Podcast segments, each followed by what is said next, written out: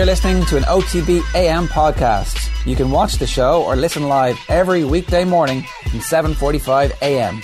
Subscribe to the OTB AM podcast stream for more stuff just like this. And a very good morning to you. Welcome along to uh, Thursday morning's OTB AM. It's Valentine's Day, and what a happy Valentine's Day it is to everybody. Right, on, Right? Yeah, to right. everybody? To everybody. Yeah. To everybody. Let's let's go with that for the time being. Uh, we've got a great show lined up for you this morning. Kieran Donaghy's going to join us around about a quarter past eight. We're going to talk through uh, some of the big stories this week in uh, all sports. We're also going to talk about uh, last night's Champions League action a little bit later on in the show. And uh, before all that, I suppose we've got to address the elephant in the room. But yeah, I guess so. Uh, like, do we want to hear a heartbreaking story this morning? I, I think we probably do. So it is, as you say, a very happy Valentine's Day to all of you, except to you, Declan Rice. And I think we should hit some sad music and talk you through what has been one of the greatest heartbreak stories we've ever had in Irish sport. Uh, so let's bring you back down to earth and remind us of happier times. Let's go back to May 2017, and uh, you'll remember this particular story. Irish underage international could be set for Premier League debut. Slaven Bilic Gavin Bilic, remember him? introducing us to the potential love of our lives. Irish underage international Declan Rice could be set for a Premier League debut this weekend, all the way back in May 2017. Could it be the start of something special? Could it be just a flash in the pan? Well, only time would tell. And a couple of months later, it certainly seemed that something special was going on here. As you can see, Declan Rice's obscene skills make the grade on Soccer AM. Not only did we have a Premier League starter, we had somebody who was getting picked up on a viral level. But 12 months ago, Gareth Southgate swipes right on his profile. Some urgency might be required, we read in the Irish Independent after Southgate admitted that England had been watching the player. He is somebody whom we know with our technical department, said Gareth Southgate uh, at the time. But Southgate at the time, of course, is the guy we're told not to worry about. And uh, Declan Rice himself comes out to say there's no decision to be made. I'm here with Ireland and I've been called up by Martin. If I didn't want to play for Ireland, I wouldn't. I'm really looking forward to this week and I'm looking forward to getting to know the boys better. I haven't had a call from anyone at the FA, not at all. England have never wanted me at underage level. It has always been Ireland's. So that's from March last year. Uh, and we've got a, a history, I guess, of being burnt by people who want to see other people, but not this time because things were only about to get better and better and better and better. You'll remember this, this uh, famous quote when he's asked about David Gold saying that he should play for England. Uh, I just have to stay focused and play football with a smile on my face. I don't read too much into the things and look at social media. It's all a load of crap, to be honest. Everything was rosy in the garden. We were looking forward to making happy memories. Maybe one day us and Declan Rice could be each other's other halves on Bebo or something like that. It was going to be a very happy relationship. But then, Declan Rice not included in Ireland squad as O'Neill confirms England discussions. August 2018. We start to get jealous. We wonder has he gone off with somebody behind our backs? And then we get angry. This has caused waves in various places. Kevin Kilbane not happy, but don't take my word for it. Well, the news hasn't been received too well by Kevin Kilbane, who received 110 caps for the Republic. He posted this on Twitter in response to the news. I'd rather be ranked 150th in the world and never qualify again uh, than have someone who has played but needs to think whether they should play for us again. Well done, Martin O'Neill, for transparency. Oh, to have a tweet read out by Jim White. That's I didn't know that. No, listen, You, even- you've, you've sucked me in there, lads. I didn't know that Jim, was. even Big Jim didn't, Will. Yeah, We've had this from Kevin Kilbane. yeah. Well, Capped 302 times for the Republic of Ireland. ah, lads, we shouldn't be laughing about this. Honestly, ah, this. ah, I'm not. I'm not happy with this. Gen- genuinely not happy with this. This. This. This is poor. This is very poor. I know some you lads don't agree with me on. On on my feelings to, to what it means to play and things like this as well, and I know that I know that totally. But this is um, this is not on. I, I genuinely think this is not on. Three caps, all the messages, kissing the badge, and I, I- this was mentioned last week, and I immediately thought to the under twenty one game when he played. He made, he made his debut in Turkey, then he went back to play for. Um, uh, For the 19s. was it a night? No, it was a 21s. 21s, It was a 21s, yeah. Um, it was Kinger's 21 side, wasn't it? So he went back to playing the 21s and then kissing the badge and all that. The messages and the, the, the signals all indicated towards him being fully with us. He's, turned, he's had his head turned. Why on earth play for us in the first place to then go, consider going to play for a different country? Yeah, That's what I genuinely feel with it.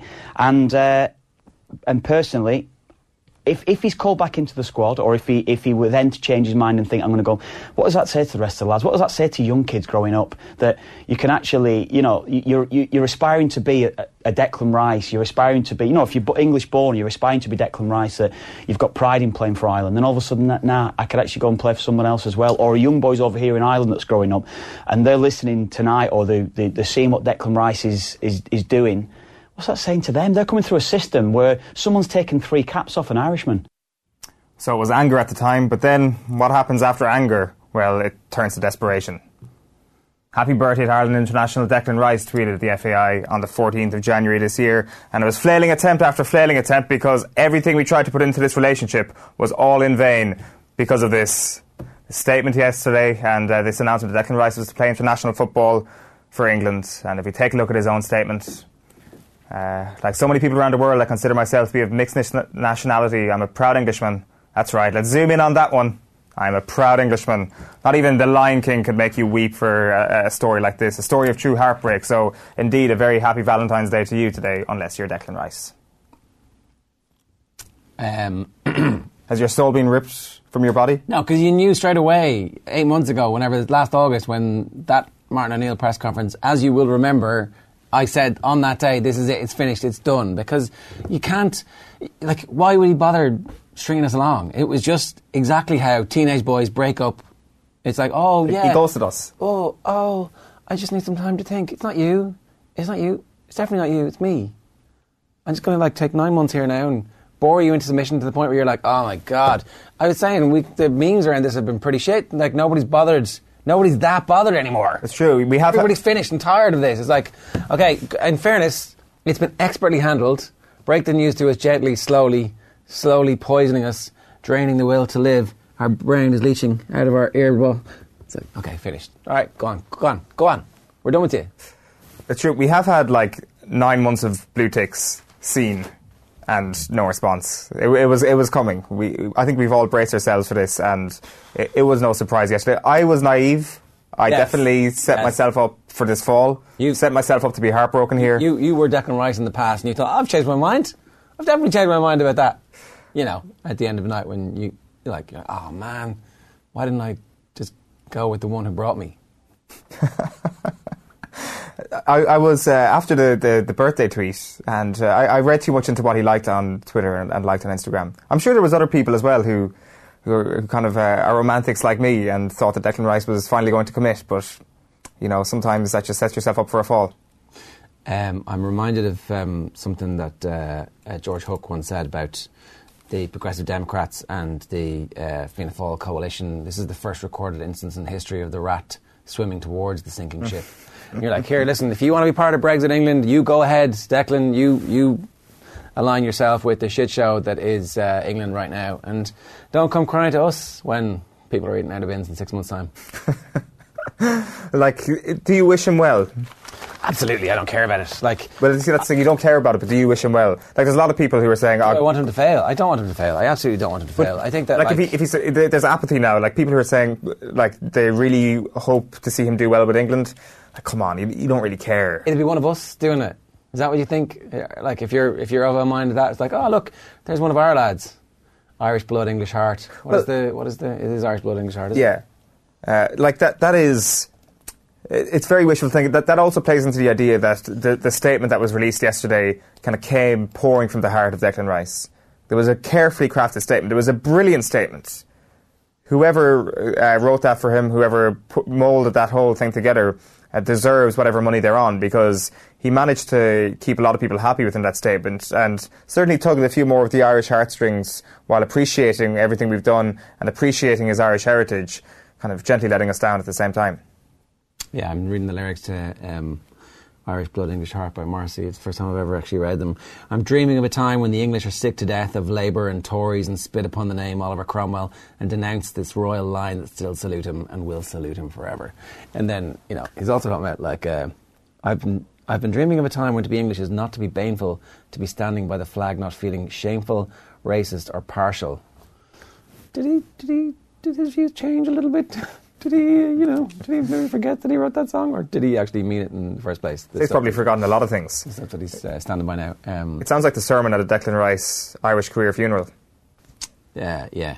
Irish blood, English heart. I mean, look, in fairness, if his parents were Irish, born, it would be different, right? That would be much harder to take. Like, um, I, I see that this means so much to Kev and to Gary Breen, and you understand that, like, that's a different environment, you know? Like, there's another generation passed from the uh, the upbringing that they had, and that's why it means so much to them. Whereas, like, we're kind of easy osy. I, I think most people here are a little bit easy osy about it. Like, you know, you come, you play, you don't play. There's loads of other people coming. Like, we're benefiting on the other side of um, the mass migration and globalization of the, of the planet. Like, Ireland definitely has a much broader gene pool, better athletes, and a better football team as a result of this. Some, some of these along the way you're going to lose. But it's the way we lost it. Yeah, we, we It's the fact that we, we thought we had it won. We thought it was game over. Well, we didn't have a one because Martin O'Neill didn't give him a cap. Well, And if Martin O'Neill had given him a cap, it wouldn't have been a decision. England wouldn't have come fishing. There would have been no phone calls. He wouldn't have had his head turned. And like, you know, you can't say, oh, it would have been terrible because we'd um, we had him trapped. But we would, we didn't have him trapped. We were just like, well, you playing with the Ireland system, put him in the team. well, the thing is, And he was good enough to play in the team. That's the thing. Who was getting in ahead of him? Not going to name any names here, but they all know who they are. it's their fault. It's not blaming Martin O'Neill. It's the players' fault.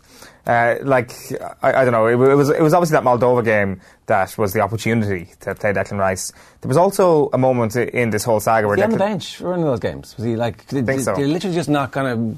They couldn't get the machine to work in time. It was like, oh, bang. Is that it? What happened? Potentially, or maybe maybe like uh, Cyrus Christie got injured and they had to bring on a right back or something. I don't want, I don't actually ever want to revisit that Moldova game because it's just going to make for more painful memories. But he also changed agent in the middle of this whole saga as well. Let's not forget that uh, whatever. I think it was before or after the Moldova game, sometime around then, after the opportunity had gone or close to the opportunity. And then the realization that he could play for England was touted. Yeah. I'm not saying that's anything to do with the agent, but the timing is. Of course uh, it is. Of course it is. The agent's not doing his job if he doesn't say you're going to get richer playing for England than you are going to play for Ireland.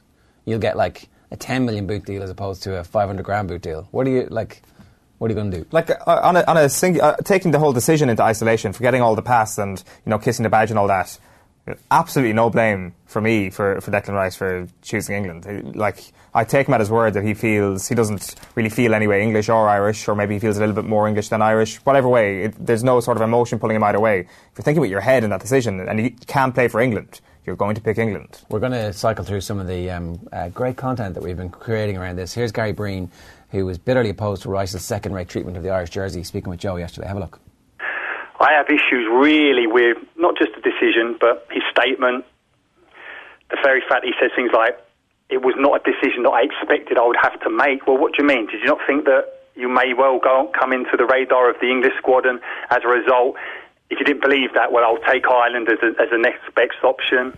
I don't understand the statement that I know a lot of people have grabbed onto now that as a proud Englishman, well, when's this suddenly come about? In the last couple of months, you didn't seem to be a proud Englishman when you were singing the national anthem. So I you do not have be a proud Englishman? It. But listen, Can- ultimately, Can you not be a proud Englishman and a proud Irishman?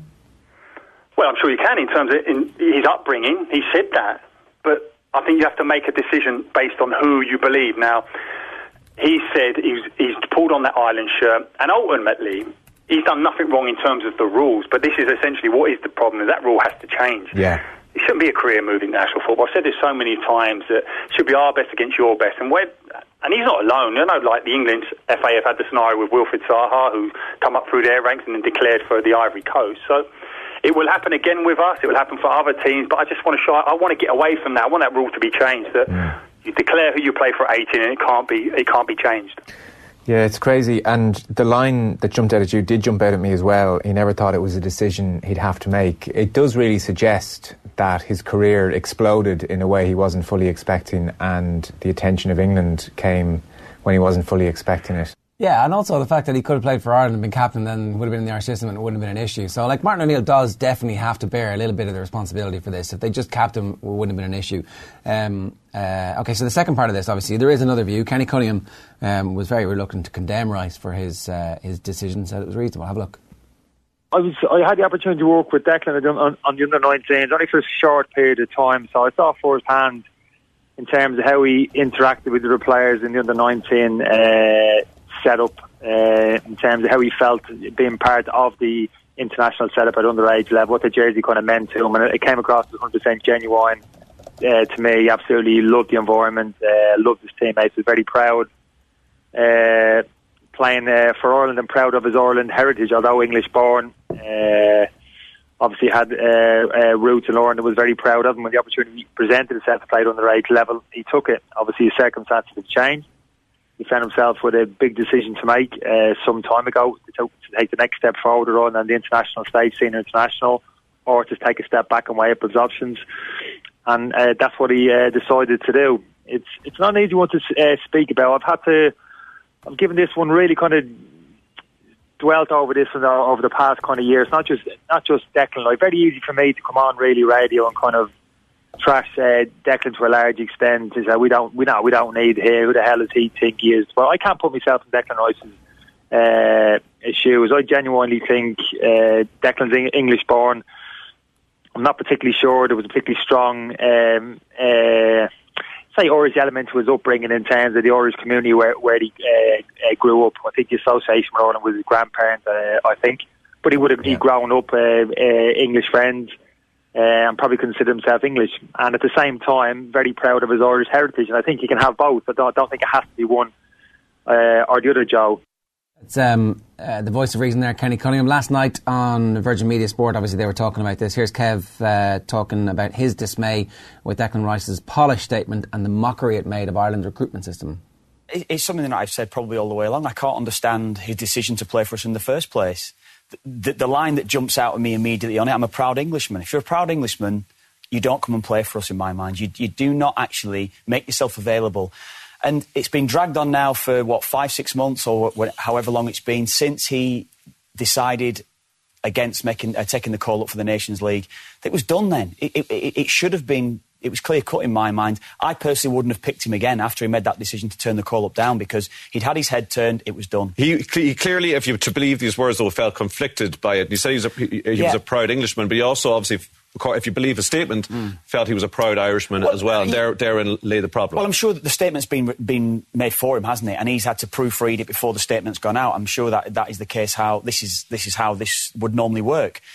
I would have taken that line out if I was him with, within it. If if he doesn't want to antagonise people any further just by just by that line alone. But yes, good luck to him. Fair enough. Good luck to him. I've got no issues with that at all.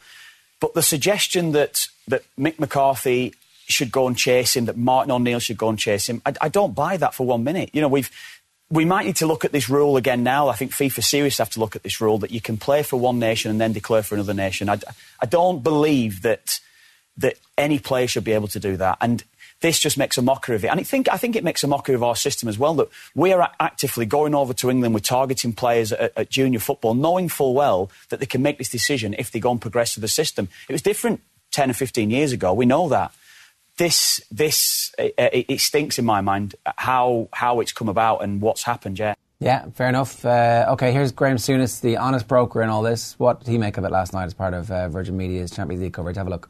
Chat about it. I, I, I, was trying to put myself in that situation. You know, when you go and play for your country, you get caught up in it. You know, you, you know the, the, national anthem. You know, you're, you're mm. proud to wear that shirt with a badge on it. Um, I, I've, I would have found it very hard if I had gone down that road where I played youth football, I'd played under 23 or under 21, and then I played a friendly from a, from a country to walk out and I don't think me as a person would have done that.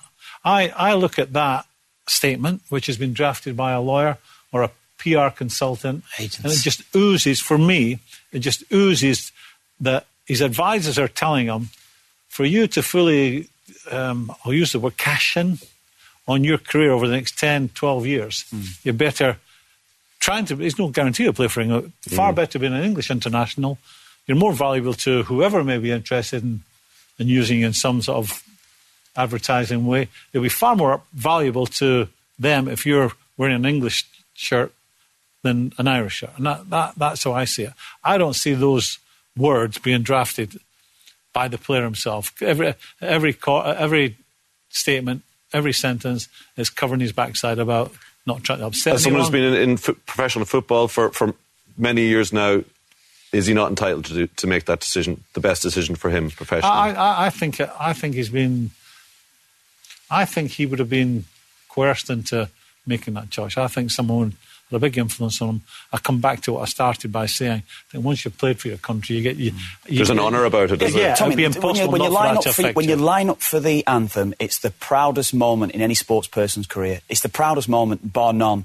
And he stood there, lined up for the anthem, and he said before, he's kissed the badge, he's mm. said the right things. You have a now, tear in your eye. I, I can it's- remember Flower of Scotland being played, and I've had a tear in my eye. Yeah. Virgin Media Sport is the new home of European football in Ireland with more than 400 UEFA Champions League, Europa League and Nations League games live this season. Virgin Media Sport is exclusive to all Virgin Media TV customers who can also download the TV Anywhere app and stream all the action whenever and wherever they like. It's uh, like it's very easy to say that you know the, that view kind of contrasts with everything that modern footballers are thinking about. But I would honestly believe that there are plenty of people playing football today who would also have a tear in their eye listening to their own national anthem. It's just that nationality is a very complex thing, and has become a more diluted thing in terms of the amount of people who actually feel very strong about their own nationality? Perhaps it has over the last couple of decades, and you get more evidence of people like Declan Rice coming along. And I think it's I, I just think that there is a sort of projection of uh, Graham and Kevin's own view of nationality onto Declan Rice here. Is there not? That this guy clearly just doesn't feel as strongly about whatever country he represents as the two lads, and it's as simple as that. Yeah, I mean they're right about the they're right about the system though. You shouldn't be able to change the system- the system is a different thing. for at senior international level, should you? It, will, will that actually benefit us? I wonder. Like being able to change. No, if, if, if the rules were switched that you make one friendly appearance or whatever it is, and then suddenly you're, you're stuck with that team a internationally, like uh, you, you do wonder if, if down the line is there going to be a reverse situation of this where somebody is really good for England gets uh, an appearance in a, in a friendly international, never plays a competitive match, and has Irish connections. Yeah, I like mean- the, it, this is a two way street. Yeah, and we've we've benefited quite a lot from the grandfather grandparent rule. So, um, yeah, I don't know what the I don't know what to do. Really, like it's a international rules. Who cares about how you get there when you get there? If you commit to the team, that's all that matters. He wasn't committed to the team. That's what matters. Fair enough. Yeah, yeah, basically. Uh, like I, I do think, kind of separately to all of this, I, I do think once you played a, se- once you got a senior cap for a country, you should be uh, nailed down. But I, I would just be careful from an Irish perspective. If we're looking about sel- talking about self-interest here, if this actually serves Ireland's interest to actually create some sort of Declan Rice rule, so to speak. From our perspective, Yeah, I'm, that we I'm don't not sure. go recruiting sixteen-year-olds anymore. No, as in the the idea that uh, if you play a friendly for a country, then you should be tied down to them At FIFA level. Yeah. Yeah, we should be lobbying for that, but and that's going to take ages to get in, though. They're not going to do that like anytime soon. Um, yeah, he's such a good player, though. All that crap in the English papers about, oh, he's not guaranteed a place in the team. Look at look at the amount of amazing centre backs that are there that might take his place. And like, no, I'm sorry, he's uh, far better than most of the midfielders you have, and he's also far better than most of the centre backs you have. Mm. They're listed off like um, Harry Maguire, Will Keane. I saw Kyle Walker mentioned as a centre back. Come on, come on. Michael Keane, you mean? Yeah, Uh, yeah, like it's better than all those. Is this now? Is this now going to help Declan Rice get a move in the summer if he wants to join a big club Uh, yeah, straight away? yeah.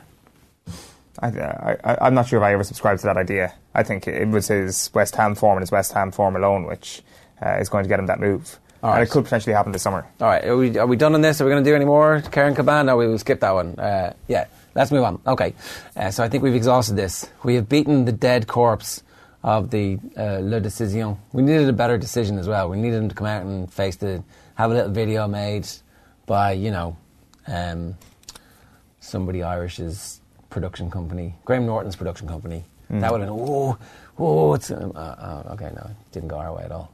He's sta standing outside the Aviva and then does uh, a 180, hops on a ferry, and then is at St George's Park. And it's like the decision is made. Yeah, or, Or, I wish he was more angry if he like gave the two fingers to Ireland and was like, "I actually hate Ireland." I was, I was, I was, I was on board until I saw that outburst from Kilbane, and then I was gone. Or if he, if he was just honest and he's like, listen, guys, even I didn't know how good I was. Even I didn't think I'd ever be able to play for England. And now I know I'm pretty bloody good. So if you don't mind, I'm going to go join the better international team. Yeah, That's a that's a statement that, that I would have appreciated, even if it wasn't the truth. Spurs hammered Dortmund 3 0 last night. Real Madrid scored a late winner against Ajax to beat them uh, 2 1 in Holland. And uh, we'll be talking about all that a little bit later on on the show. But next, we've got something brand new for you. Kieran Donaghy's going to join us in studio. Um, to get us there, here's some action from our brand new Gaelic football show, which airs every Wednesday afternoon, on whether or not Gooch is a better forward than Brogan. Things got a little bit heated. Kerry last won in All Ireland in 2014 when Gooch was out with a cruciate. So the last time in the, or the only time in the last decade that they've won it, they've done it without him. You look at the greatest game of all time, which you just brought up, where Gooch was unbelievable at centre forward in the first half, and he was an unbelievable player. But he more or less retired from intercounty football at half time because James McCarthy was put on him. He didn't touch the ball That's for the rest bollocks. of the game. Bernard Brogan scored six points, uh, four from play on Mark O'Shea. Unbelievable. His record in All Ireland finals: six points in 2011, two three in 2013, man of the match, two points in 15. He's obviously got a little bit older the last couple of years. He was the, highest, third highest scorer in 2015 with 621, even though he didn't take any frees.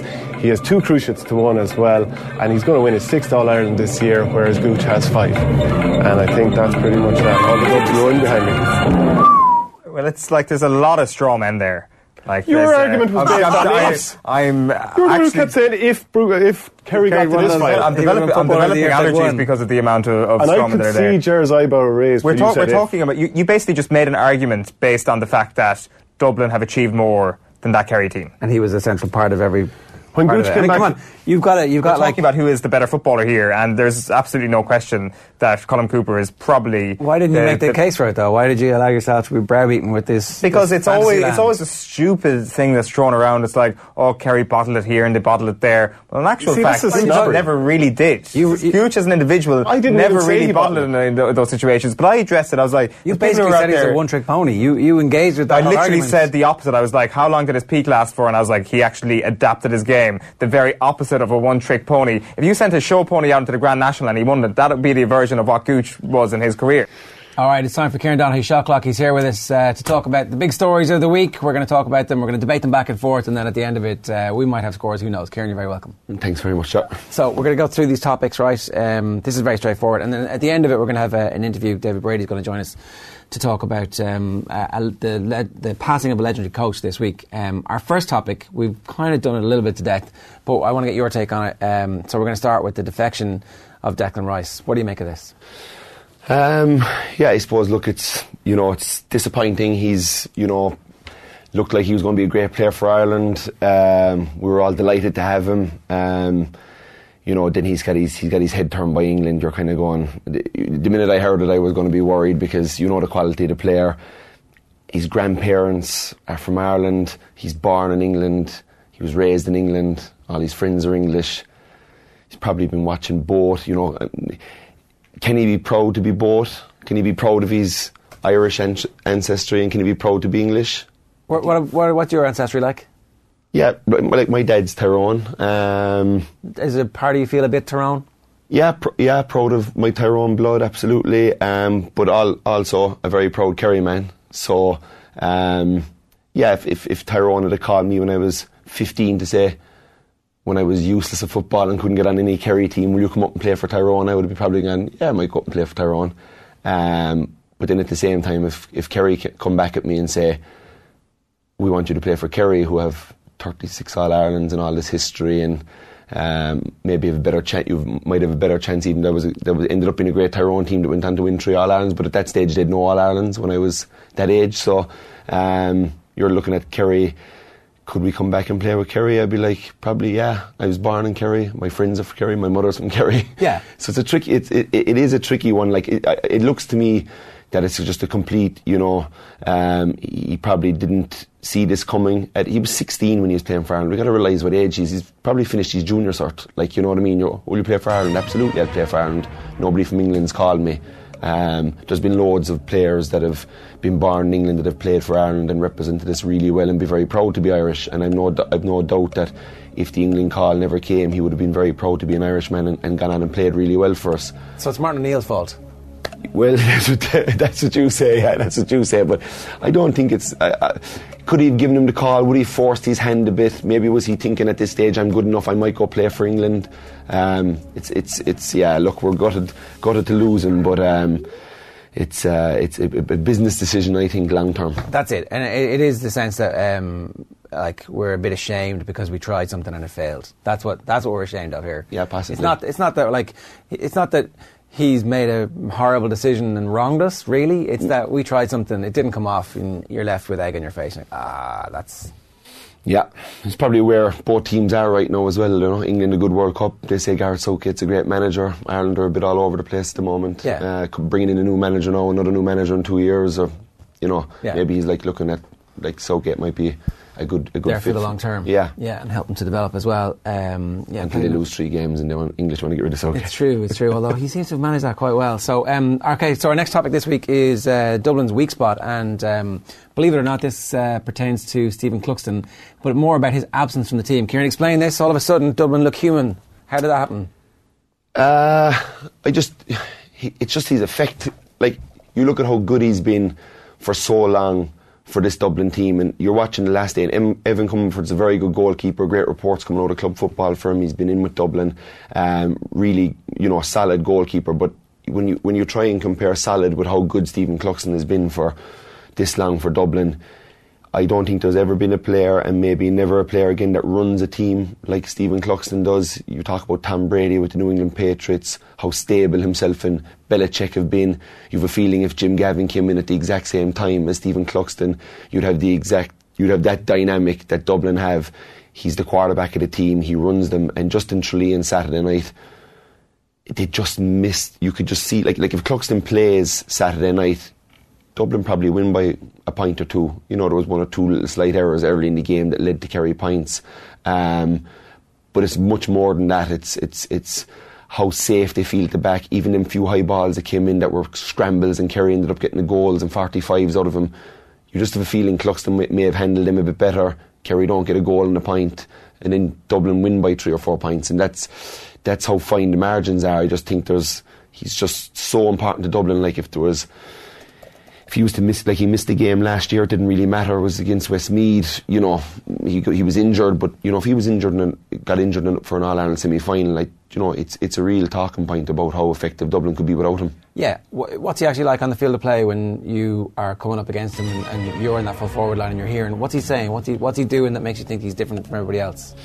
He's just such a great communicator. I played with him in the international rules too. He'd be very quiet. Obviously, does no media, doesn't do any of that. We, you know, you don't. He doesn't let you in that way. But as a as a as a teammate, he would be very direct in meetings. Um, and, and, and yeah, playing against him, he's non you know he's he's keeping fellas on their toes. He's not really roaring and shouting and, and bellowing non-stop, but he is he's he's keeping everybody on their toes and, and making sure that they're doing their jobs the right way. Been no sign of him back just uh, yet this year. Um, uh, the media would tend to speculate about stuff like this, you know, the whole Jo situation. Where is Cluxton? Yeah, I think Cluxton is taking his break and he'll be getting his maybe giving his kicking leg a bit of a break for a while. But Yeah. yeah, he's going nowhere. Yeah, no, fair enough. Um, okay, next thing that we're talking about here is uh, Ole Gunnar Solskjaer's job. Um, is it Ole Gunnar Solskjaer's job at this point, having had a remarkable opening to his career as the manager of Manchester United? Does he deserve the job? Is he exactly what that club needs right now? Somebody who fully understands the traditions of the club, the demands of the role, who has the ear of Alex Ferguson, who is clearly leaning on Ferguson's uh, greatness and genius, and who is actually somebody who can bring Ferguson back into the club in a meaningful way, as opposed to everybody else who kind of needs to keep him at arm's length? Or are Manchester United completely crazy to be considering this? What do you think, Kieran? Uh, I think Solskjaer, I love him. Uh, like the way he's gone about it. Uh, even liked him as a player, which as a Chelsea fan would, always be hard to admit. But just like the way he went about his business and how deadly he was. And I think United were very smart. I think they waited till the right time. Mourinho had a lot of tough games. Ended up losing three one to Liverpool. Ship him out. Bring in Solskjaer. Uh, a lot of mediocre teams playing United for the next 10 or 11 games. He'll get his, he'll dip his toe in it, he'll, he'll, he'll get us back and he'll lift the mood, the spirit uh, of the team. Um, is he the right long term? I think their next five, like the five games in the next month: Chelsea, Liverpool, PSG, away, um, Arsenal, Man City. I think I'd be holding tough. I think Pochettino is probably a guy that I would be holding out for and, and seeing how that develops. But um, United were certainly very smart about about how they did this, and uh, Solskjaer's lifted the spirits, lifted the mood. The players seem to play with a bit more freedom. He's got them playing the United way. Um, but you'd have to see how this month fares out because if they're not winning the games or they lose a lot of these big games, I think you kind of go back to kind of a, a scenario where, yeah, maybe maybe how, how, much of a how much of a kick did this give at Yeah. the start, and is it plateauing now, and how much of a pedigree he has in, in management, and would be kind of called into question. Yeah, that's exactly it. It's, it's like um, the new manager bounce is fine when it's Ole Gunnar Solskjaer because he does understand the traditions of the club, but actually what they really need is someone like Thomas Tuchel who comes along and says, I've got European pedigree, I've got a team which is, you know, on paper a little bit better than yours, but not that much better, and I completely dominate your team, and we win 2-0 because I know how European football is supposed to go. Ole Gunnar Solskjaer does not have that experience, doesn't have the track record of uh, managing teams at the top level of, of European football. It seems weird to me that Man United are only being linked with Pochettino, really. The fact that like he happens to also work in the Premier League.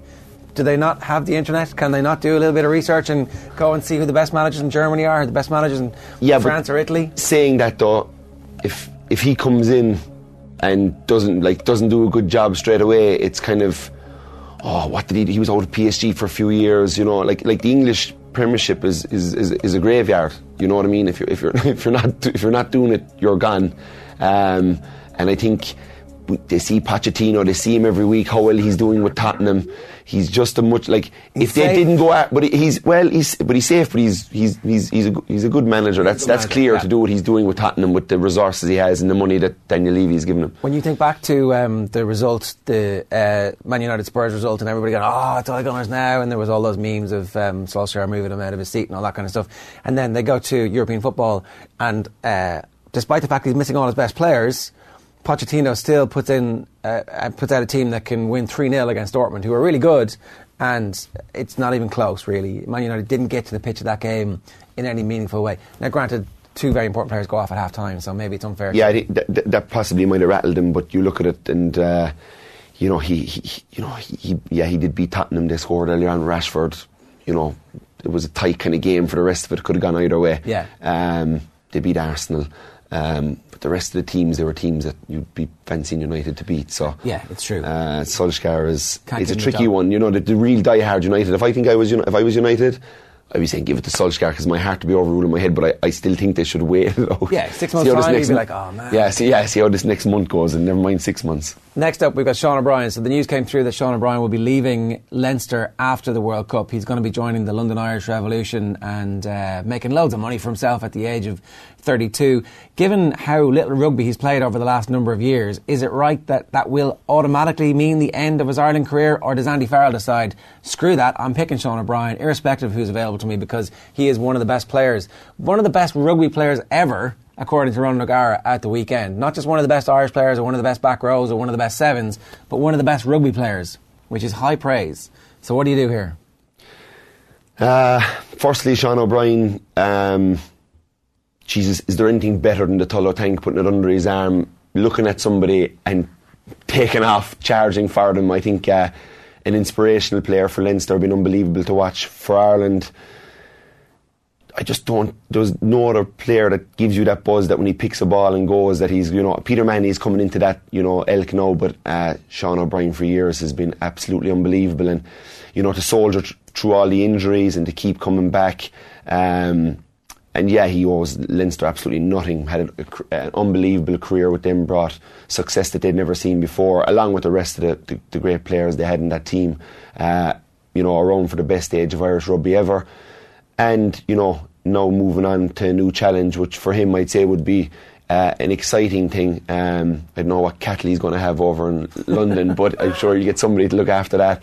But uh, yeah, no. Um, do you pick him? It's it's a tricky. It, you know, if if if rules are rules, eh, and there's a and there's a grey area in this. Johnny was Johnny was a, was allowed to go to France and play, and you know we see Simon Zebo hasn't worked out, and you know Sean might be in, and it might be an age thing, it might be just a manager's feeling towards them, but you know um, I think Sean probably knows that this decision is is going to you know ch- change that up a small bit, and and probably means the end from an international, and he's probably looking at it that he's 32, he's had uh, a few injuries. Um, and you know, there's a that's a lot of you know he'll get a bit more time to be right and, and rest and recuperate. I think over in London Irish. Yeah, and also um, I, I suspect if you're London Irish, you're signing Sean O'Brien, knowing that he can't then go off and play for Ireland. Like that's part of the deal that they want. I would say it is. Like, Mind him. and that exactly, and that's why they're happy to pay him the money that they're paying him. But um, Yeah. like one of those iconic figures in Irish sport. That it was interesting too. O'Gara said that you know when he was in the Ireland camp, he united the Munster Leinster factions. It wasn't like oh, here's another Leinster lads. I, like a- yeah, he's just got this real. I've met him and uh, a few times, and he's he's just got a real good way about him. I can see him being great crack. I, he's very good on Instagram. He's rooming with Peter O'Mahony lately. He's inside. Peter's walking into the room. He's got the camera and him. Hey, you're rooming with me. And Peter's like, oh. he's like, do you miss me? And Peter's like, no, I don't miss you. Half tick because there's a, there's a bit of banter going on between them. But I, he strikes me as an unbelievable teammate. Really down to earth guy. Um, you know, even the money that London Irish are paying, it's big money, but really for what these guys do compared to what the soccer players are getting, it's yeah. you know some of these soccer players are earning that a week, which is which is scary com- considering what these rugby players put their body on the line and how they put their body on the line for their clubs and their and their countries. And uh, Sean O'Brien was no better man to put his body on the line. He put his head where most people wouldn't put their feet. Uh, uh, it's obviously quite a while away, but I would like to see him involved in Irish rugby in some way, like as a coach or as a recruiter or something. There you go. a new sound saying "shut up." All right, so let's move on. Sarri, Sarri is next. So this is uh, going to be particularly interesting because it turns out Kieran Donaghy is a Chelsea fan and knows exactly what he's talking about here. This is something that we've seen a lot. A manager comes in. Says he's going to lay down the law, and some sometimes they lay down the law successfully for one season and they win the league. Um, the most successful team in English football over the last decade has indeed been Chelsea in terms of league titles and all the rest of the stuff. But is is it right the way that uh, Sarri is being treated by his players in particular? And what does it say about uh, the state of the club? Is, is it just Chelsea or is it everywhere? Uh, it's a bit of everywhere. I think you're you're looking at the ball when he came in first. Chelsea were flying. Personally, I was loving the way they played.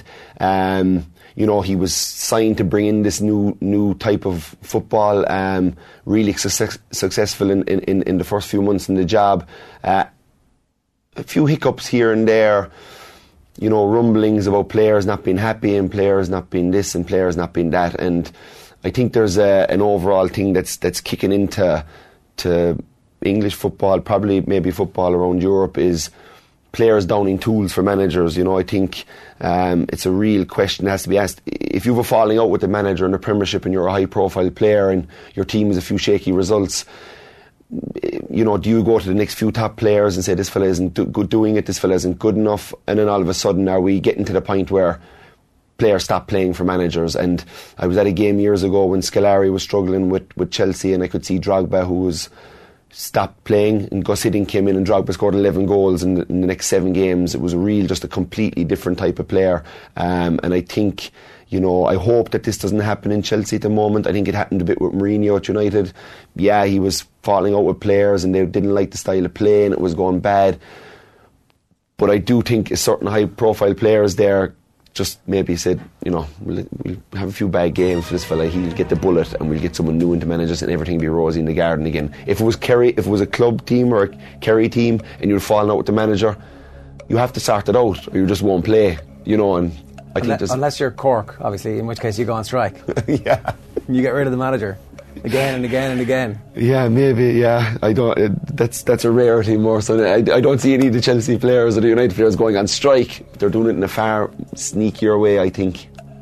Is there is there a counter argument though that these careers are so short and they want to be successful, and that ultimately that um, there needs to be some player power to suggest that okay, we really respect you as and your track record as a manager, but what we don't respect is the way you're going about your business at the minute, and you need to change as a manager. There needs to be some way for dialogue to be possible. Yeah, dialogue is absolutely never a problem. I've had plenty of dialogue with, with managers over the years, but you always give it your all for your club or your county or your, your country or whatever sport you're playing. You can't you can't for one second like if I saw if I thought I saw somebody on a, on a team that I played on that was not playing to their full potential or not trying because they were having an argument with the manager, I'd be choking them down the tunnel. I'd be savage. Like it, it's just not acceptable, and I think it's happening more and more. And I think it's an easy cop out. And us as public, it's always the manager's fault. Do we really delve into why are these players not playing? It's far too easy to say, I'm having a fight with the manager, I don't like what he does, I'm going to stop playing, or not playing well. It's What did you guys think of what the Cork hurlers were doing then? Because you're kind of contemporaries of a lot of those guys. It must have come up in conversations at training or in the pub afterwards, going, geez, that's interesting what they're doing. Yeah, uh, uh, to me, it was if if they went that far with it, that it must have been unbelievably toxic. You know that if you were going to go that far with it. So to me, it was always, you know, I you know there, I know there was issues and there was fires against, but I had no real prop. Like if they were going that far with it, they had a real. Yeah. They had a real reason to go that far with it, you know. There was something. There was something. Way the way Yeah, no, there, it's the sne- it's the it's the sneakiness of the downing tools, you know. Um, stick or twist on on Sarri. Chelsea are notorious for twisting, and it has worked for them. But I'd kind of like him to see them stick for a while longer with this guy and, and, and let him get his philosophy. And I know, you know, Get rid Georgie- of Hazard, get rid of a few of the players there who aren't trying a leg at the moment and get players in who are his players. Well, when when we say that on trying a leg, we did, there was a freak result against Burnley, and the last day you're playing against an absolute unbelievable Man City side. They hit you for a few goals early on.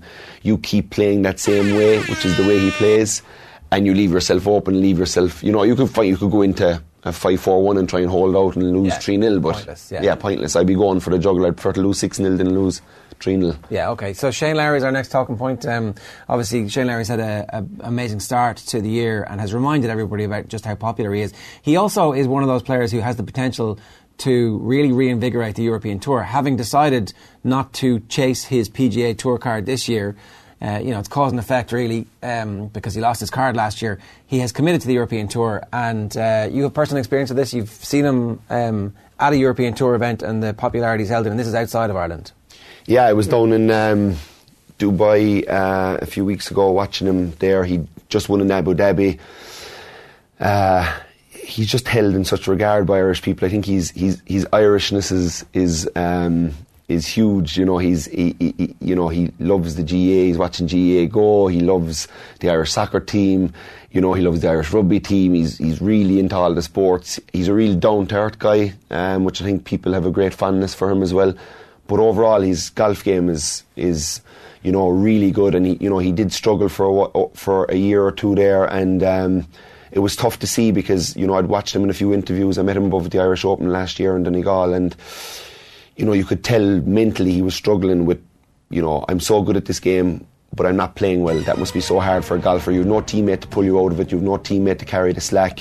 It's all down to you. And I think for a player like Lowry to see him playing so well again, to see him win that tournament, to see him out there with his daughter and his wife was lovely on the green because you know he's he's a daughter around the same age as myself, and I, I just that moment when when when um, when he was on the green with them was was lovely for me as, as as a dad and as a as a sportsman to just see him kind of have that little moment because you know you, you could tell that it, there was there was a bit of a, a patience wait a patient a patient wait to get there. So for me and like you know I'm delighted to see him so back up to 44th in the world.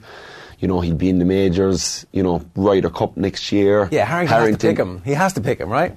Yeah, Whatever everybody complained about, oh, you're just picking your mates. Yeah, I am. I'm the Ryder Cup captain. I get to pick my mates.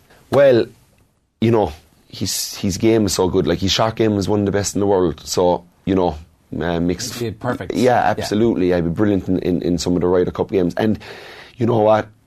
He's got serious guts as well. So that's huge in a Ryder Cup. And I think if you're coming down the 18th and Lowry's all square and the match is on the line for Europe, I'm backing Lowry. Yeah, anytime he's in contention, it's always in like a massive tournament. It's like a major, a WGC. It's like these run-of-the-mill European Tour events. It's like, ah, okay, I'm, you know, I'm not really that. Uh, Yeah, I think if you if you can do it at that level in them high profile events, um, you can do it anywhere. But there's a sense of him and, and his pride of place in Ireland, and therefore, if he was on a Ryder Cup team, I can just I can see the, the crowd, like the crowd around him. And Yeah. in, I followed him for seven or eight holes below in Dubai, like, and he went I think five under or six under for those eight holes. And the, the amount of Irish people around the greens, the Yeah. cheers when the putts were going in, like I'd say, the other pros are around the place there, kind of going, what's going on. Like there was no like high profile guys. There was nobody really around after them. They were all after Lowry. Yeah, there's um, there's a, a similarity I think in terms of his popularity with uh, Sean O'Brien that he kind of transcends his own sport and everybody just goes that guy is somebody that we can get behind. Correct, absolutely. Yeah, there's a good good bit of that about him. I want to talk about um, John Morrison, obviously, who um, sadly passed away this week, but uh, his place in the pantheon of uh, Irish coaches is really secure. The outpouring of um, of love really for him and for what he did as a coach was something that um, really shone through. Uh, he worked with a load of different teams uh, all right around the country, and this was something that you wanted to talk about, Kieran, because um, you felt like he was a bit of a trailblazer in terms of just thinking about the game. Yeah, just reading a lot of the reports that I've seen over the last um, two days is just seemed to be that kind of step ahead, you know, from a long time back. You know, he was doing a lot of scenario based training where it was kind of all drills at that time, you know, so very interesting. Never really came across him, but um, played again, you know, he was the manager of Mayo in 2006. Um, uh, with Mickey Moran and when when when when, we, when I won my first All Ireland medal, so he was you know I remember him down in the hill that time when Pillar I think who was friends friendly with him didn't like that the Mayo boys were on front of the hill and went down and gave him a bit of a bash almost to say as can't believe that you've let this happen type thing but no like he just strikes me from from what I hear of all the talk of him and, and how fondly the players have spoken of him as you know, a real players guy and, and a real innovative coach, which is which is always interesting. Yeah, David Brady's on the line to talk to us a little bit about this. Um, David, it's Valentine's Day. It's an appropriate day to be talking about this because um, John was a man who liked to send his players Valentine's cards. Yeah, look at it. I suppose 13 years ago today, we arrived at training, and um, after you have your usual meal, but we, we were we were brought into kind of a, a darkened room with candles and lovely red roses on the table and red napkins, and it was going, Jesus, Morrison's up to something here. And uh, yeah, each and every one of us, and it was uh, actually um, a guy, Pat Casey, who was on the panel at the time, um, kept his card, and I, it was great to see it this week again. We all got a card, and it was my card was from uh, Sam Anta that she loved me and what we were we were meant to be, and Pat, Pat's card was a Valentine's card from uh, it was uh, Miss. She was uh, May May was her name, May O Winsam. And it was just, you know it was, it was just the small things. Now, they were incidental to what he did really on the pitch. That's what, as you said this week, and, and, and Kieran said it, has just shone through. There's a lot, there's a lot of people, Jerry, I suppose, in this life that I would call uh, mercenaries um, in GAA that that their, their, their, real intention is not is not to improve people, but to improve themselves and probably their pocket. But I would say John Morrison was for me a missionary, and um, whether it was Donegal, Derry, Leitrim, or Mayo, he he he, left a, an indelible impression, but he also left you with something to work on, whether it was an, as an individual on the pitch or off the pitch, or as a team. And going back, when you go back, like he only spent 11 months in Mayo, but he he he was just phenomenal, and, and from a personal perspective, he, he go, you know what, Dave, great, great catching. You, you, you can catch any ball, said, but I don't know about the way you come down. And he kind of broke down the millisecond from catching a ball to hitting the ground, what you needed to do, what you needed to be planting, where you needed to be pushing off, driving off, your toe pointing, your knee extending, and you're going. It sounds awful complicated, but you're right, John. And that's that was the you know that was the beauty of the man. He's seen he he definitely, and if, if, if the likes of himself and Mickey Whelan, uh, for me, um, and, and knowing what people have said, they they were they were just light years ahead in in, in, in terms of thinking and everything else. And it's um, you know what, it's it's it's a sad it's a sad loss to GAA because he had an insight, he had an input. I heard Turlough O'Brien talking this week, who actually came down to our dressing room in 2006, 13 years ago, into a into a county team dressing room to listen to our drills and talks. And, and Turlough said, you know what, there was great fun. And John said to us, whoever comes in will learn, but they won't do it with as much love as we do it. And that's, you know, that's uh, that was just the man. Yeah, that was the. There's a few parts of that really that um, got you thinking. That the bit when you were talking about um, it was just drills as opposed to situational based things. Um, yeah, what was he in, on the training ground, DB? What was he? Um, you know what what kind of separated them apart was it like obviously what you're talking about the the cards there is almost there's a bit of sports psychology and that probably ahead yeah. of its time but What was what was was it a lot of scenario based stuff? Was it was it really new to you as a player 13 years ago? Because I know it would have been you know wouldn't have been something that would a lot of would have been done at that stage. You know what? It was, Karen. And you go back to the, not even the pitch, but before we got onto the pitch, we, we, uh, you know how people explain what I want you to do in this drill on the pitch? It was, we, we spent 30 minutes, 25 minutes inside saying, this is what we're doing. This is where I want you to be. This is where I want you to line up. And this is what the thought process in it. He says, we won't get it right. But we, from a, from a style of play, like we had calls like and we I, we still laugh at them as, as as when we meet up now and again. It was like the nut, the dice. There were like setups. There was a double dice, which would have the dice was two and two forwards up front. The nut was three in a triangle and two guys coming left and right. You had your you know whatever side you were you were attacking on the right side, you wanted to go nut on the left. You wanted to go dice on the right. It was just like now you could you could actually picture. And you know what? It give us it give from from us and Mayo. Now Barry Eashore boys hammering us in the, in a final, but it just give us that uh, kind of freedom as players to say, you know what? Let's create space for each other and let's work for each other because it probably wasn't there in a lot of occasions in the build up to that. Yeah, like calls, calls are something that are coming, you know, so popular now with, with kickouts and you know even forward play that that sounds super interesting that that was going on 13 years ago because I know we would have never been, I don't think we would have been talking in them terms 13 years ago. Um, it, like 11 months, got to an All Ireland final, had a really good year. You know, obviously, would you have, you know, should should Mayo have kept the two lads? Would you have, you know, what what was the future holding for you at that stage? Was everything going well? Because you know, yeah, like you know that that game was a bit of a a freak game in 2006, uh, the way the way it unfolded, we'll say. But um, like you had a really solid year that year. And you know what, guys? That you know what, guys? Like say, like if you take example Kevin O'Neill, for example, who had kind of came out of the wilderness altogether. They just said, you know what, these guys can play a ball. Mm-hmm. And the way that that Mickey and, and John set us up, it was it was that kind of freedom that they got. But you know what? I never seen John Morrison from after the All Ireland final in September 2006 until about, I'd say, nine years later, and it was in the athletics grounds in uh, in Armagh, and it wasn't a handshake; it was a hug, and you're kind of going. It was not.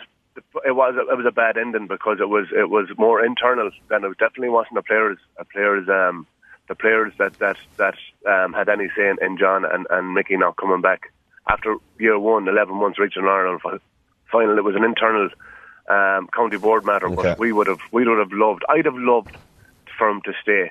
And but you know what? And this is the truth. And everyone across the country is coming out and saying it this week. He stayed in touch with so many, whether it was managers or players, and he, I, he was giving out advice left, right, and centre every single day of the week to every corner of the, of the country, and you can see it in, in guys that is writing. I, I think Kieran Shannon's um, article this week, Declan Bruders, they're like they're, they're fantastic examples of, of what he still did behind the scenes. And I know from a certain amount of Mayo players that were in the panel at the time, and, and Andy Moran will be an example. Was still they still had had time, and the players still had time for them, and you, you can never stop learning. But I, I'd always say if we could harness what John Morrison has given people, or if we can, if you could collate it, and because his articles were brilliant.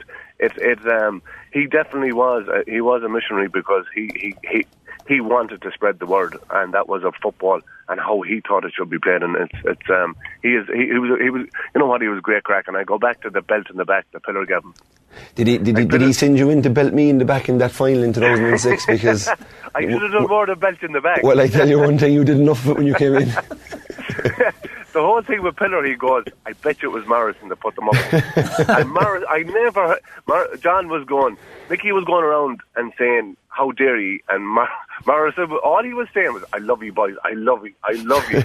Because he, lo- he would have, he loved something like that. And again, Pillar, Pillar respected because P- Pillar, Pillar had, had, had, had learned from him or been in contact with him and still afterwards, as yeah. many intercounty managers were. And um, you know what? There's there's there's um, you could spend your lifetime in a club, Karen, or a county, and and not come across someone that says, you know what, you really you really made an impression. And what people said this year, this this week and a, and a sad passing was it was the way that he made them feel as well. That was the that was a big thing with John Morrison. And just to confirm, DB, it was all entirely your idea, and you were happy that John Morrison has carried the can all these years with Pillar.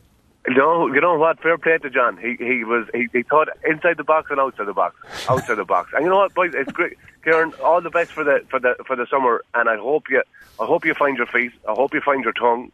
Uh, get a little bit of get a little bit of confidence. You're not worried about me finding my tongue, are you?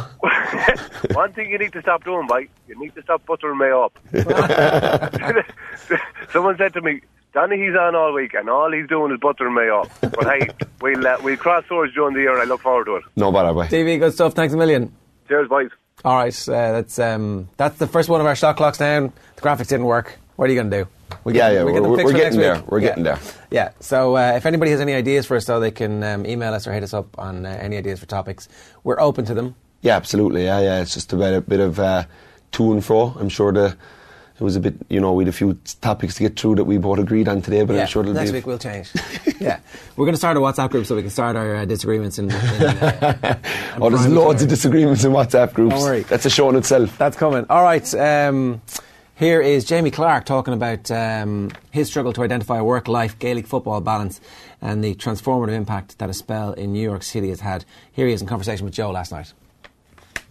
I suppose that's why maybe pushed the media off for a bit. Um, it was kind of one of those things where post 2017 season, like I knew I was going before that, and I, I just I think I, when I did return, maybe wasn't ready off the pitch. That is so.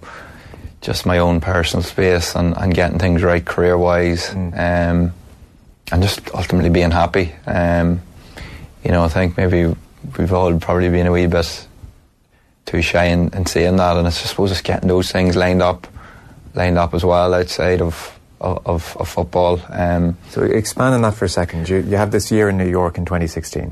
Yeah. An enjoyable year, a good year. Yeah. You're trying to get your career in a well, place. there was yeah exactly. So there was always the passion with the football. Like that, that was never an issue. That was Yeah. never in doubt. It was just trying to get something else that that was right for me, and, and I could do the right thing. Um, and it was fashion, wasn't it? That yeah, was it was. It was. And again, once you- like it's again, it's the grass is always greener. So I'm in New York, and I don't have the football, so it's Yeah. something had to give, and um, I think ultimately it, it was just about finding that balance. Um, So when you came home from New York in 2016, had you got your career to a point where it was good, or did you come home from New York in 2016? It, it, it was. it, it could listen. It it could have been grand, but you know, I just I'm I don't not comfortable with grand. If you know what I mean. Jamie Clarke's book is going to be a good book. Um, even if he was to write it now, it'd be a great book. But there's a, a second act, maybe it's actually a third or fourth act to come in his career. And uh, as somebody involved in GAA, that's definitely worth um, digging out just to see how he's using that as part of his life and uh, how he's implicated in the rest of his life too. So he's got big plans, and we wish him all the best. Um, and uh, stay tuned to that story. Hope you enjoyed the bit with Kieran Donaghy. We'll be back uh, next week, and we're going to be doing that as often as we possibly can here. Uh, a whole new adventure. So uh, if you didn't like it, feel free to suggest changes, and we'll take them on board. Um, got big tunes, we can take it. Owen, how are you? Very well. What's going on? Not much. Declan Rice is still an England player. Oh, sorry, he's not an England player. Uh, we can keep referring to him as a, a For, non for as an Ireland international. Potentially, I, I, Can I I, think can I just can I just make the case for the FAI briefly? Right, I hold no candle for them. Uh, everybody understands that, but uh, that was one of the greatest acts of trolling. They knew this was gone last summer, and they were like, "Screw you! You took our Ireland caps. Happy birthday to you! Here's a picture of you in our new jersey, pulling your nips out. Come on, Declan Rice. Come on. Screw you." I think it wasn't trying to get him back. I think they knew at that stage he was gone. Although then they did send Mick McCarthy. Whole blown on my story straight away. now that I've talked about. or yeah, Is it not just the best trolling in the world? Well, it's one it's one hell of a dedication to the troll that Mick McCarthy will go over and actually try and uh, speak to him. afterwards. When was that? Oh, it's not his nips, it's his shoulders. There you go. Well, that's the 14th of January, a, a month ago today.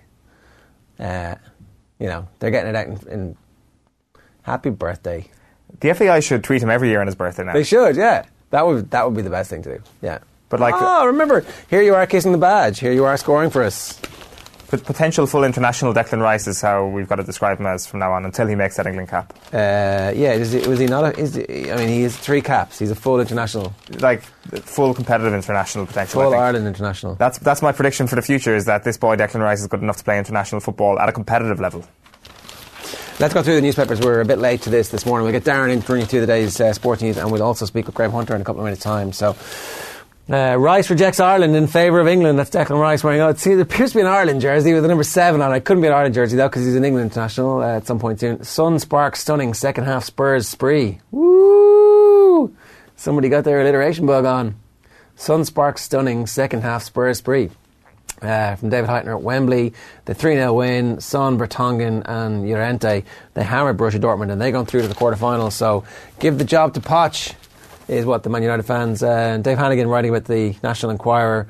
Catch and kill Tiger Woods, Jeff Bezos, and the National Enquirer. That uh, National Enquirer story is absolutely crazy.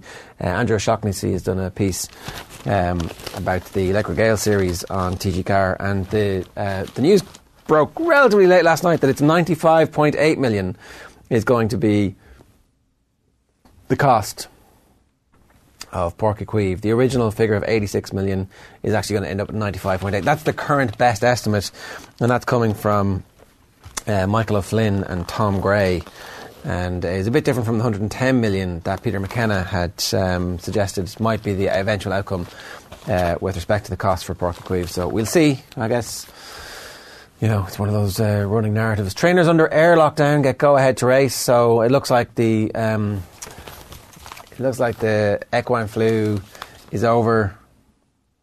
The scare is over. Remember, bird flu was a massive scare. I got bird flu. Did you? Yeah.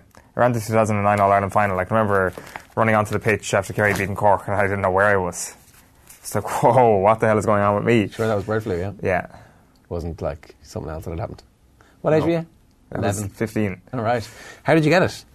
I don't know. School, like, was it gone through presume school? so, yeah. I was done. I was stricken for the entire week of celebrations. Didn't get to go to Glenbeigh to see Darran O'Sullivan bring his bring Sam Maguire back to his hometown, which is a bit of a shame. So uh, bird flu always brings back great and bad memories. Okay, so I was going to say, I remember that it wasn't a real thing at all, and turns out it actually was. So they were right to take the lockdown. I'm surprised you didn't become our flu correspondent, given that you had personal experience in this. It's still Big a bit chance too, missed. It's too soon. Too soon.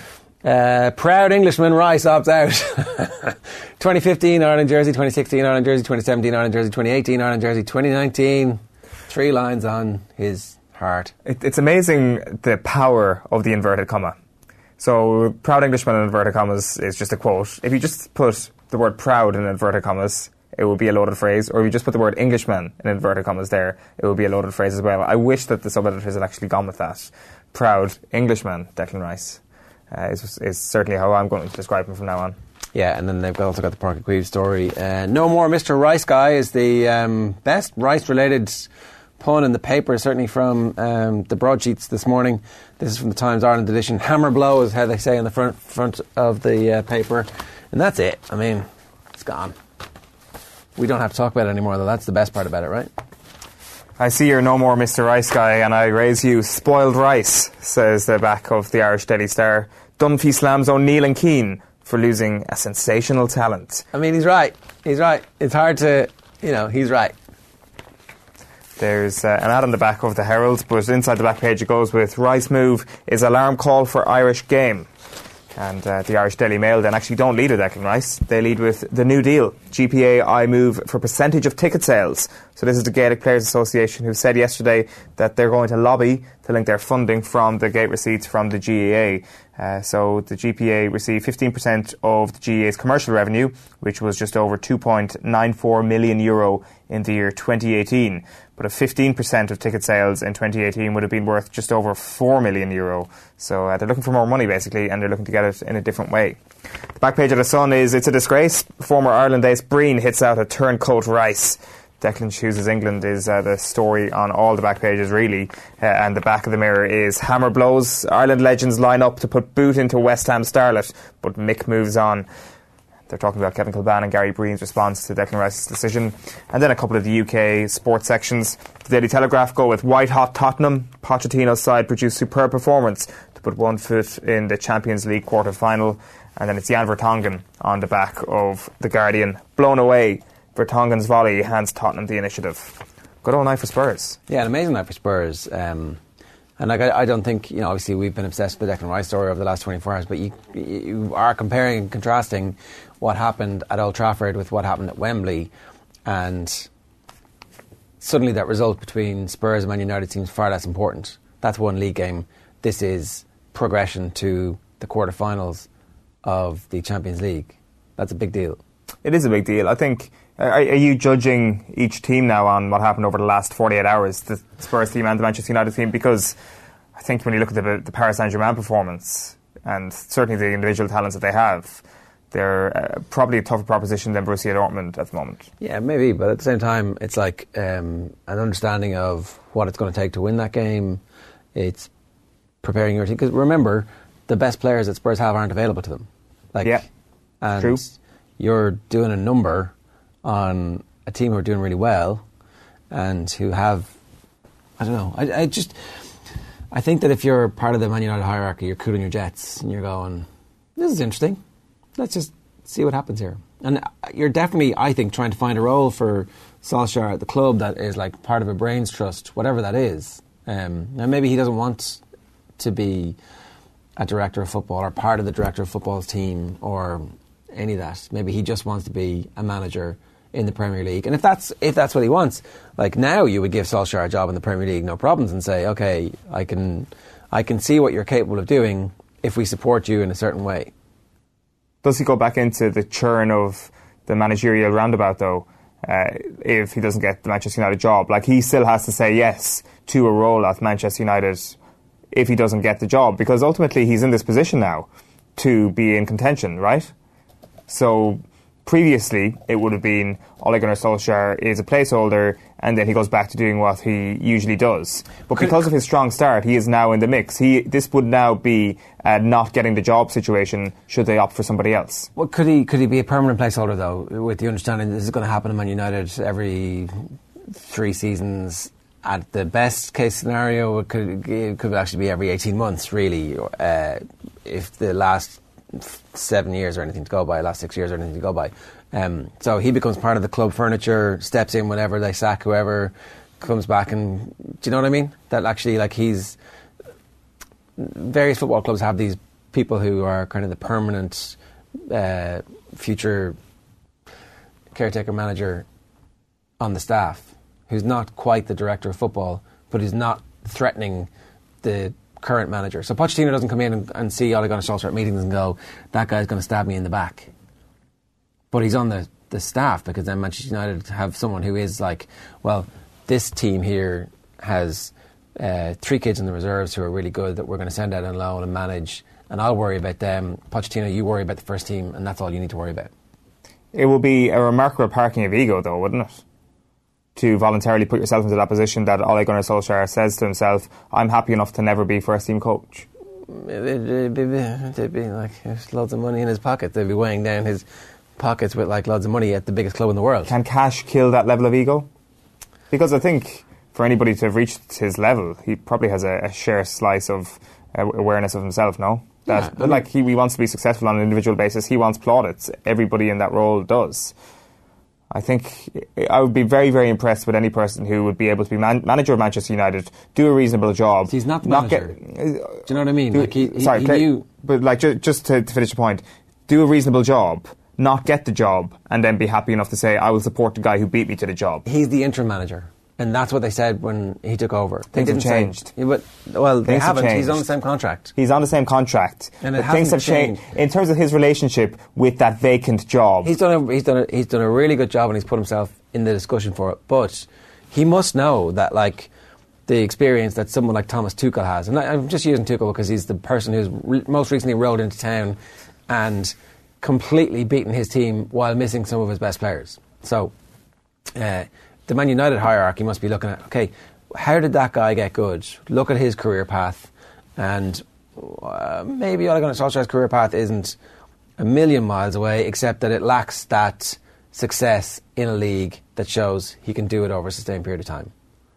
Yeah. So what does Solskjaer do? So say if Solskjaer is looking at what Tuchel has done, how does he follow his career path? Because if you look at Tuchel's career path, I mean, he Take did- over Everton, turn them into That's a team exactly it. that That- that's makes the Champions League season after season. That's what I mean. Get So- the Spurs job next. Like that, that's what, that's my initial point here. That if Solskjaer doesn't get this job full time, he just goes back into the managerial merry-go-round churn. That is what happens here. He does whatever Tuchel did with Mainz. That he's got to take up that job, and then he gets his version of the Dortmund job, and then he's a, a European class manager in a permanent scale. But the thing is, that Everton job or whatever it is, is very very high risk. Okay. A reminder that it's Valentine's Day today, and uh, I don't know if you saw this a little bit recently, but we got everybody out and got a couple of five-a-side football teams together, and we organised the game. It was um, something that we're asking everybody else to do as well. But this Valentine's Day, we're asking you to show some heart by donating to the Irish Heart Foundation. You can donate today at irishheart.ie forward slash donate. It's for a brilliant cause. And we uh, wholeheartedly recommend that you get involved in this. irishheart.ie forward slash donate. Yeah. So, um, our resident Spurs expert slash fan is uh, is on the line this morning. John Duggan, good morning to you. It feels just like Rush all over again. How are you? Jaron Owen, how are you doing? This is about as happy as you can be as a Spurs fan, with the one caveat that every little bit of extra success Pochettino brings you this year makes it more and more likely that he'll be the Man United manager next year. Well, I don't know about that. Um, I, I'm more worried at the moment, lads, about Spurs always letting you down in the end, which is always what has happened with Tottenham over the last 32 years of following them. Um, I, I was I'm breathing rainbows at the moment. I put up on Twitter last night that I'm breathing rainbows, and it's very hard not to breathe rainbows after uh, walking up to my local tavern, um, drinking a sparkling water, and watching that last night. Jan Vertonghen, we've already seen the Superman memes. Uh, what a performance to beat the Bundesliga leaders uh, to win. I think uh, I think they've won now four games in a row with late goals. Um, and it's just fantastic. Spurs haven't had a draw all season, which is bizarre. And uh, th- there is this phrase "Spursy," which is which back to what I just said that they'll always let you down, they'll always crumble, they'll always flake.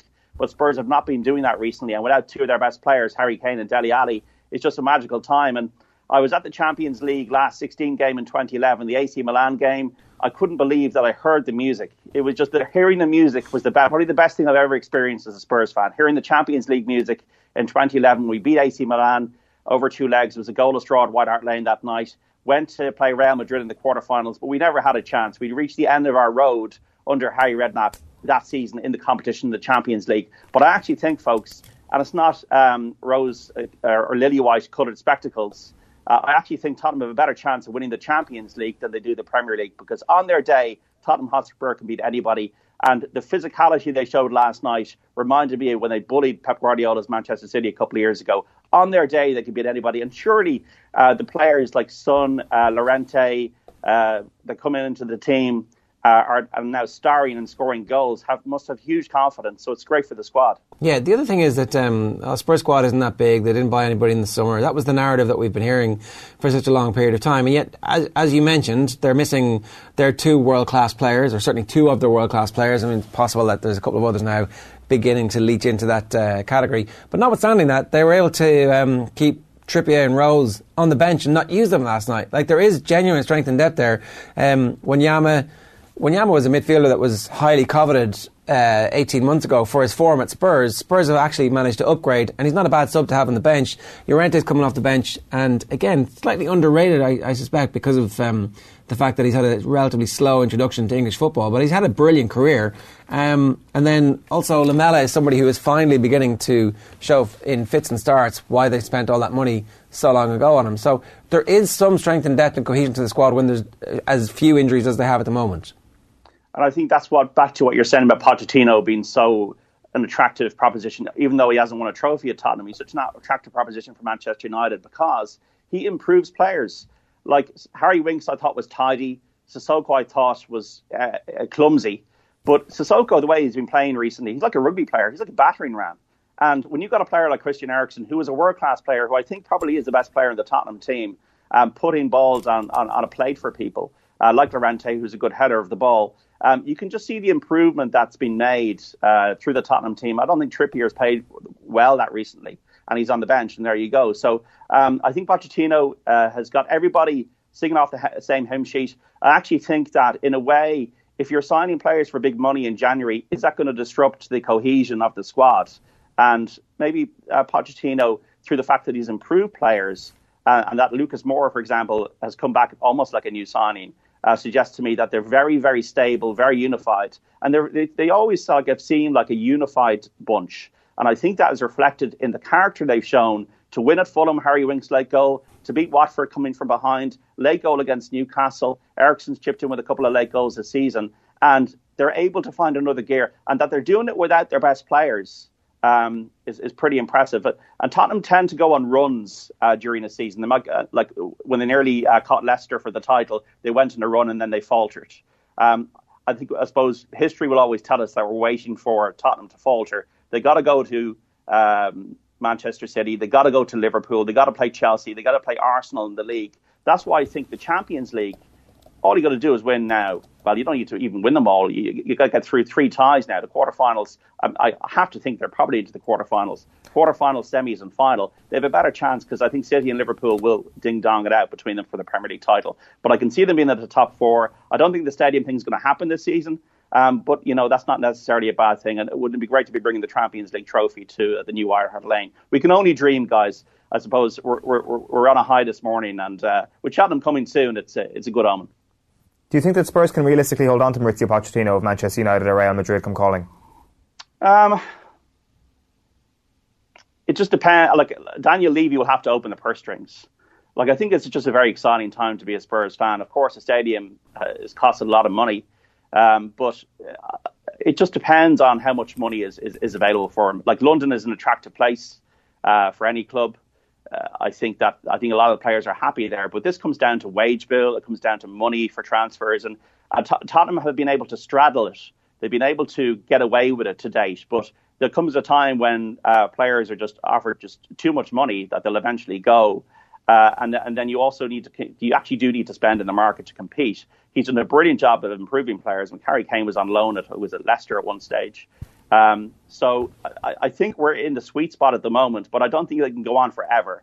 And I think if United offer uh, Pochettino, you know, huge money, um, Madrid the same. But I would think about those two clubs. Those clubs don't look to me to be the most stable clubs as clubs. I think Tottenham is a very well run club. It's got a good academy. You've got good young players coming through. You've got a great new stadium to go into. I'm not so sure that Real Madrid, Real Madrid I think, is a poison chalice for anybody. You win three Champions Leagues, it's never good enough. Uh, and we saw with uh, Lopetegui uh, how it, it, can it can damage somebody's career if, if you're not ready for it or if things don't go well. So you're ne- you, it's never good enough for Real Madrid. And for Manchester United, I would question whether the structures are in place at the club and the way the club is being run uh, from Pochettino to go in there and turn things around quickly. Because I think Manchester United is going to take a lot of working and a lot of years uh, for somebody to work on. And hasn't Pochettino put in those years of Tottenham? So why would he change? Why would he move? So I think it's difficult for decision for him. I also think it's a little bit disrespectful uh, to Tottenham because Tottenham are a different club now. They're, they're they're not the club that they were. It's a little bit disrespectful to go, oh well, he just signed for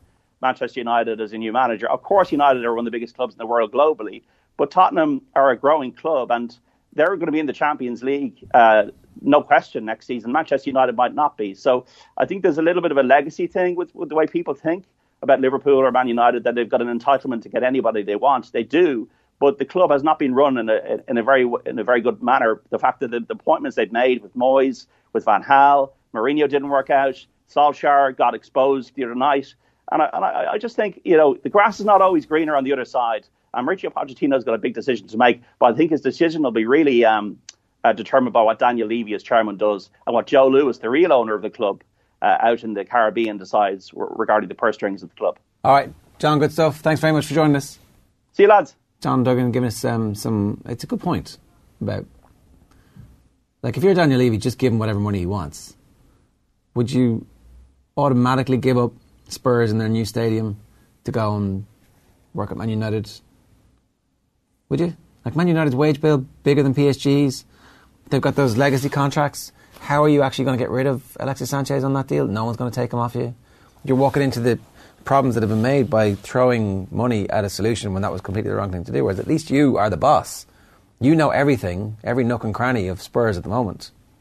Yeah, there's there's definitely an appeal to that, and if he realistically believes that he can win a Premier League title or a Champions League title with Tottenham, then why would you leave? The question is, can you realistically dream of doing that as Tottenham Hotspur manager? Well, if Levy does loosen the purse strings, as John says, and decides to pay to keep Mauricio Pochettino, then he might go out of his way to bolster the squad a little bit because they probably do need a deeper squad to actually win the Premier League. That being said, they've kind of disproved that quite a bit over the last two months, haven't they, in terms of surviving in, in an all right manner with injuries and with, say, the departure of Heung-min Son to the Asia Cup. Been a bit lucky, though, haven't they? I'm just about to say that. Like, can they keep counting on that time and time again? I'm not so sure they can. I, I do think they need to, to strengthen and, like, Fernando Llorente coming off the bench to actually, you know, score what was it, the third goal last night.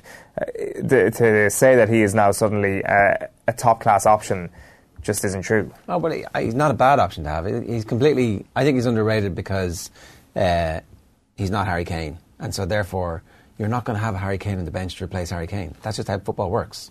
Um, very briefly, just want to remind everybody that. Um, we're uh, having a, a, takeover today from the Irish Heart Foundation um, on Valentine's Day. Obviously, it's the Irish Heart Foundation, so you can see the link. irishheart.ie forward slash donate is the uh, page that we're asking you to visit today. Um, you can give all sorts of things. You can give of your time. You can give uh, money. Um, but we're asking you today specifically because it is Valentine's Day to show some heart by donating to the Irish Heart Foundation and you can donate today at irishheart.ie forward slash donate. Now, let's move on. Um, Graham Hunter is on the line to talk to us a bit about some of the issues that are arising from the week of uh, Champions League. And I, I, just want to pick up on that point about.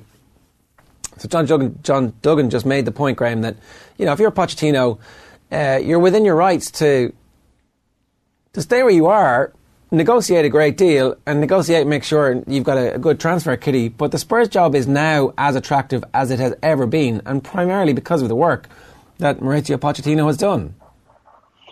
I think everybody is now um, eager to point out that when you lose two exceptionally important leader players and still stay in contact at the top of the league, go out of two cups because it's a very short time ago that people were, I think, slagging him off about the manner of the defeat in FA Cup, and then to to pump Dortmund at a time when I think it's really important that Dortmund are missing a couple of players and are ingenues there they're new to this pressure. They're new to the stage. Um, my tips aren't always beautiful, but I did tip them Spurs to go through this tie. I didn't think Cena was in prospect, but I did think that they would go through. Um, Pochettino's work, yeah, I agree with you. He's got a very unified squad. He's made them more tactically intelligent. There are players you can point to that he's made better, but every football manager will tell you that when you get individual leader players – stepping up to the margin when others are absent. And that's something that you have to doff your cap to them. Vertonghen will have rarely played as good or as an influential game as last night. Others contributed. I heard your debate, you and Owen, about Llorente, who across his career, although he's been less than highly visible at Spurs, has been able to do what he did last night. Maybe not Harry Kane level, but he does intervene. He took um, Athletic to the final of the Europa League with a wonderful goal um, against Sporting in the semi final. Dotted across his career, he's done it for Spain as well and Juventus. So, yeah, I, I do laud Pochettino, but I think what we saw last night was a slight combination of circumstances where a very unified, very motivated Spurs found a Dortmund who, if you look at the last couple of weeks, uh, the way in which they've tossed away leads, the way that Alcacer and Reus were both missing, if you look at the way in which they were knocked out of the cup, um, generally I think that their timing was perfect for Spurs last night, and my admiration goes up because they took advantage. Okay, so the other aspect of the Pochettino stakes at the moment is um, potentially Real Madrid. I don't know how likely or otherwise that is, but again, the, the point that John was making, like if you're if you're Pochettino, you're looking at what goes on at Real Madrid. Um, Zinedine Zidane wins Champions League after Champions League, and, there was constant talk about getting rid of him. So, like, do you look at that and go, "Well, I have to take that job because it only comes around uh, every 18 months or so"? I don't know. Whoa, whoa, No, Zinedine Zidane walked away. There wasn't anybody talking about getting rid of him.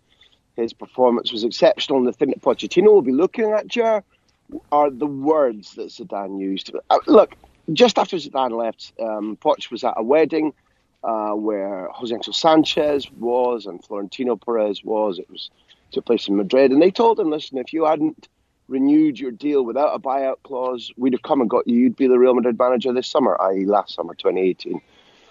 What what Pochettino's level of desire is to stay or go, I can only estimate. I don't know for sure. What he must know is that with the new stadium, with the degree to which um, there are suitors for Eriksen. It's not simply about whether he can get more money in his contract or a larger term of tenure to feel more secure. It is going to be about renewal. It is vital that if Spurs want to break through and say our minimum objective is the quarterfinal of the Champions League, our minimum objective is top four. Now it's time to win a trophy, League Cup, FA Cup, League, be it what it may. At that point, as well as he's performing now, he does need elite level players recruited. He does need some of his current players being rewarded with salaries that they know they can get elsewhere. That's a conversation with Daniel Levy that he wouldn't have to have with Florentino Perez because Florentino Perez is a boom and bust president. He will want to invest this summer because the squad requires it, albeit that the squad at Real Madrid now looks to have more equilibrium, more dynamism, more promising youth than it did, even in the reign of Julen Lopetegui, which began last July. Yeah. Okay. So, um, what what is likely to happen at Real Madrid then? I, I don't know, I'd be a liar if I said it did because Solari is doing this that most wonderful thing. Like YouTube, if this was a YouTube video, it'd be it'd be a cruiser heading towards the rocks, and everybody screaming and holding their head, and then suddenly the cruiser with a new captain on board has its path averted and is going to dock beautifully because he solved problems consistently treated Marcelo and Isco the way that they needed to be treated. Isco was a surprise to me. Marcelo was overdue. His promotion of Reguilon and Llorente, and particularly Vinicius, now seems visionary. But his tapping on the shoulder of Antonio Pintus, the fitness coach, and saying to him, rid the cobwebs from the World Cup players, get them in shape, get them dynamic, get them ready for February, March, has worked absolutely brilliantly. Real Madrid are a very, very good watch at the moment. They're thorny. They're as hard to put down as Paris Saint Germain and Liverpool and Bayern Munich and Juventus found during those runs to win the Champions League. I fully admit that at the beginning of the season, I didn't think this was a squad which was could remain unsated enough, un, hungry enough, and without Cristiano Ronaldo's goals to win the Champions League for a fourth consecutive time. I don't think they're favourites to win it yet, but I'm having to change my view. Uh, they're in brilliant shape. They're they're playing with elan and flair and self belief. The big guns are firing. There are players to come back who will be important. It, it's it's a really as as disastrous, as comical, as Keystone as the late summer, early autumn was under Lopetegui. It is now interesting, convincing, thrilling, and whether he gets the job or not, Solari is making one hell of a case that he should be the new Zidane and that he should be retained. Yeah, one of the big stories this week as well, Graham, has been Paris Saint Germain's performance against Manchester United and the very simplistic view, perhaps, that Paris Saint Germain are perhaps just a more effective team when Neymar is absent. Uh, as I say, it is quite a simplistic view. Is there any truth in it? I think if you, I think if you ask people who are at the Parc de France or on the away trips with PSG each week, uh, they won't answer yes to that question. They will say that it has been an interesting process to watch Mbappe when he's playing with his two fellow strikers. I think Cavani's pedigree and Cavani's team play and leadership is not in question. That's that's natural to him. Neymar adds um, magic, adds filigree, adds goals that aren't just decorative. He wins games. They are Paris Saint Germain are undoubtedly a different side. But Rather than looking at um, Neymar solely and his absence. Mbappe's maturity in that performance is slightly different from when he feels he has to either outperform Neymar or when Neymar's absent, he has to do two jobs.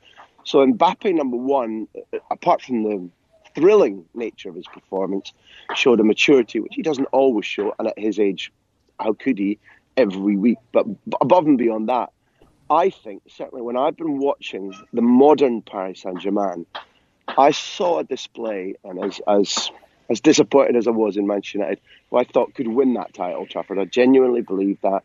I was wrong. I was taken by surprise. That was a Paris Saint Germain performance against a decent rival in an away ground where I saw more of their players hit a 9 out of 10, 10 out of 10 level than I think I've seen in the modern project since the since the petrodollars came into the club. I thought it was almost error free, ruthless, They were convinced. They played as a unit. I don't think that it was because Neymar wasn't there and therefore they took away a, a, lazy, sloppy element, which I think is the debate you're referring to. I think I saw leader players Yeah. going, well, Okay. two big players aren't there. We'll go and win this now. Okay, good stuff, Graham. Thanks for being with us this morning. Cheers. It's Graham Hunter giving us some thoughts on that. It is interesting that debate about Paris Saint Germain and uh, you know the Ewing theory is a pretty easy one for sport like basketball. It doesn't quite apply as much in football. A reminder today that uh, it's Valentine's Day. And we're asking you to show some heart by donating to the Irish Heart Foundation. You can donate today at irishheart.ie forward slash donate. We're taking over the airwaves today with an Irish Heart Foundation takeover. Get on to irishheart.ie and have a noodle around, but uh, make sure you end up at irishheart.ie forward slash donate and uh, you can get involved in the great cause that is the Irish Heart Foundation helping to uh, combat heart disease and stroke. Now, um, we want to bring you this because uh, we're going to get Darren in and run through the day's sports news. But before that, um, here's some more from the really interesting. Jamie Clarke's just a really interesting guy, and he was in the studio yesterday for a good long chat with Joe. We've already brought you a little snippet of the discussion that they had around um, fashion. Uh, here he is talking about the analytical approach of Kieran McGeeney's management style, and uh, he says that he thinks McGeeney's planning big things for the county. Have a look. But, what people don't realise probably is is that Kieran's thinking of longevity as well. You know, he's trying to set things in place, not just go in to win maybe one year and then yeah. the whole thing fall apart. He's trying to get a consistent level throughout, like throughout the board, whether it's a, you know even at um, at a board level. Right. Like it's it's nearly like making sure that everything's done the right way. Exactly. Because we had him at a roadshow last year, pre All Ireland one. Jim McGuinness Yeah, was there and right. James Horan, and, and he was there. And geez, he's impressive. Like, um, he's very personable. Yeah. There's a dry wit there Yeah. as well. And he's a deep, deep thinker about the game. Exactly, yeah. Thinks analytically about the game. He's Yeah. a serious person.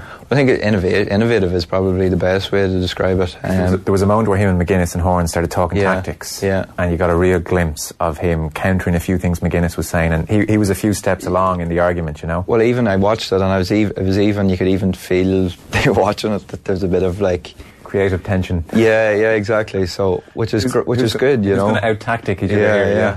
But, Um, but m- you know, McGeeney was not just uh, Asher. Yeah, you no. know, whatever players Exactly. play. Well, he was he was thinking about it. Yeah, exactly. And um, again, I think that comes down to being passionate about what he's doing.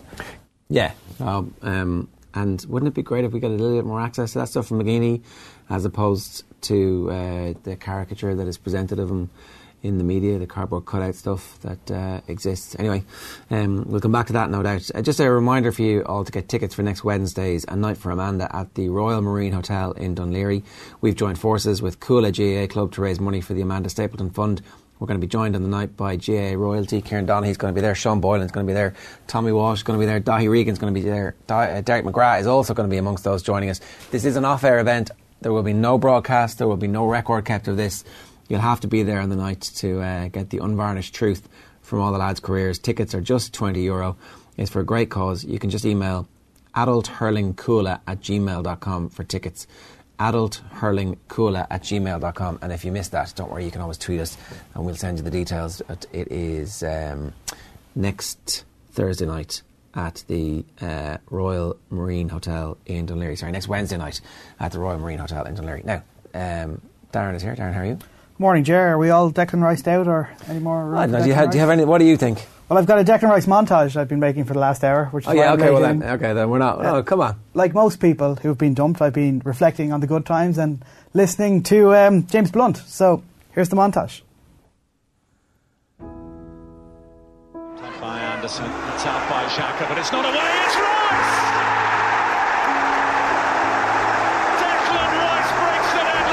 It's a dream come true. It's something I've always wanted to do as a kid, and then to get the call from Martin to say that I'm going to come in for three days and train, it's just a great experience to be here with the lads.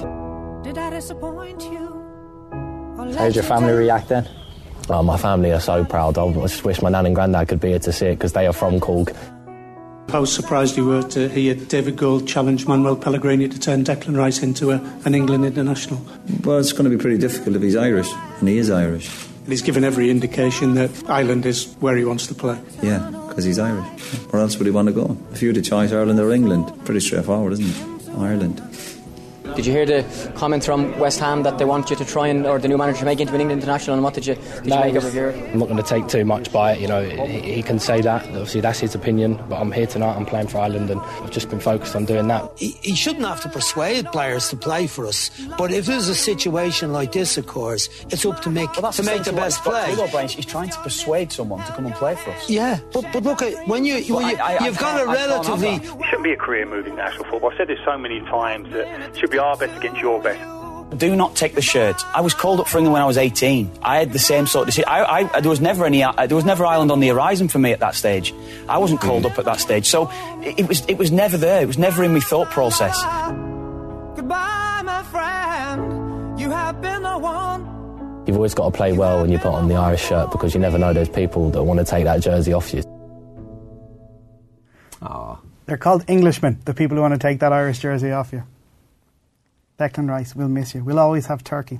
Jan Vertonghen start for Tottenham as they beat Borussia Dortmund 3 0 in the Champions League last night. Usually a centre half, the Belgian was deployed at left back due to injuries. He delivered a wonderful cross for Son Heung-min to open the scoring before volleying the second himself. Boss Mauricio Pochettino says these are the kind of bold selection decisions managers need to make.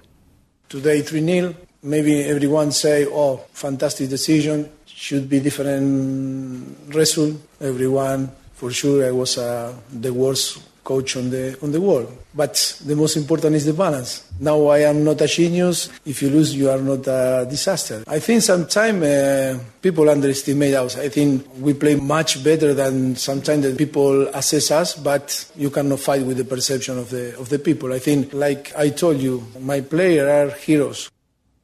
Now, Real Madrid defeated Ajax 2 1 but needed a big helping hand from VAR. It was used for the first time in the Champions League to disallow a goal for the hosts. Second half goals from Karim Benzema and Marco Asensio put the Spanish side in control of the tie. Ajax thought they scored the all important opening goal in the first half, but Nicolas Tagliafico's header was ruled out by VAR due to a marginal offside call on Dusan Tadic. He was obstructing Thibaut Courtois. We know, well, we know that Ajax team not that great away from home. We saw them against um, Benfica and tie over in Lisbon.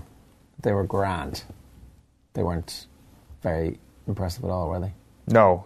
Uh, they've done well to get this far, I think, is probably what you're going to say about Ajax, what a lot of people are going to say about Ajax. 3 0 home win for Real Madrid in the next leg. That's my prediction. Even how bad Real Madrid have been this year? Yeah, but Graham was making the point that uh, Solari's turned things around. They've started to get fit this time of the year. The um, I don't know. I would expect that. I think Real Madrid have a good chance of winning this thing, right? We all know that. They've been crap all year.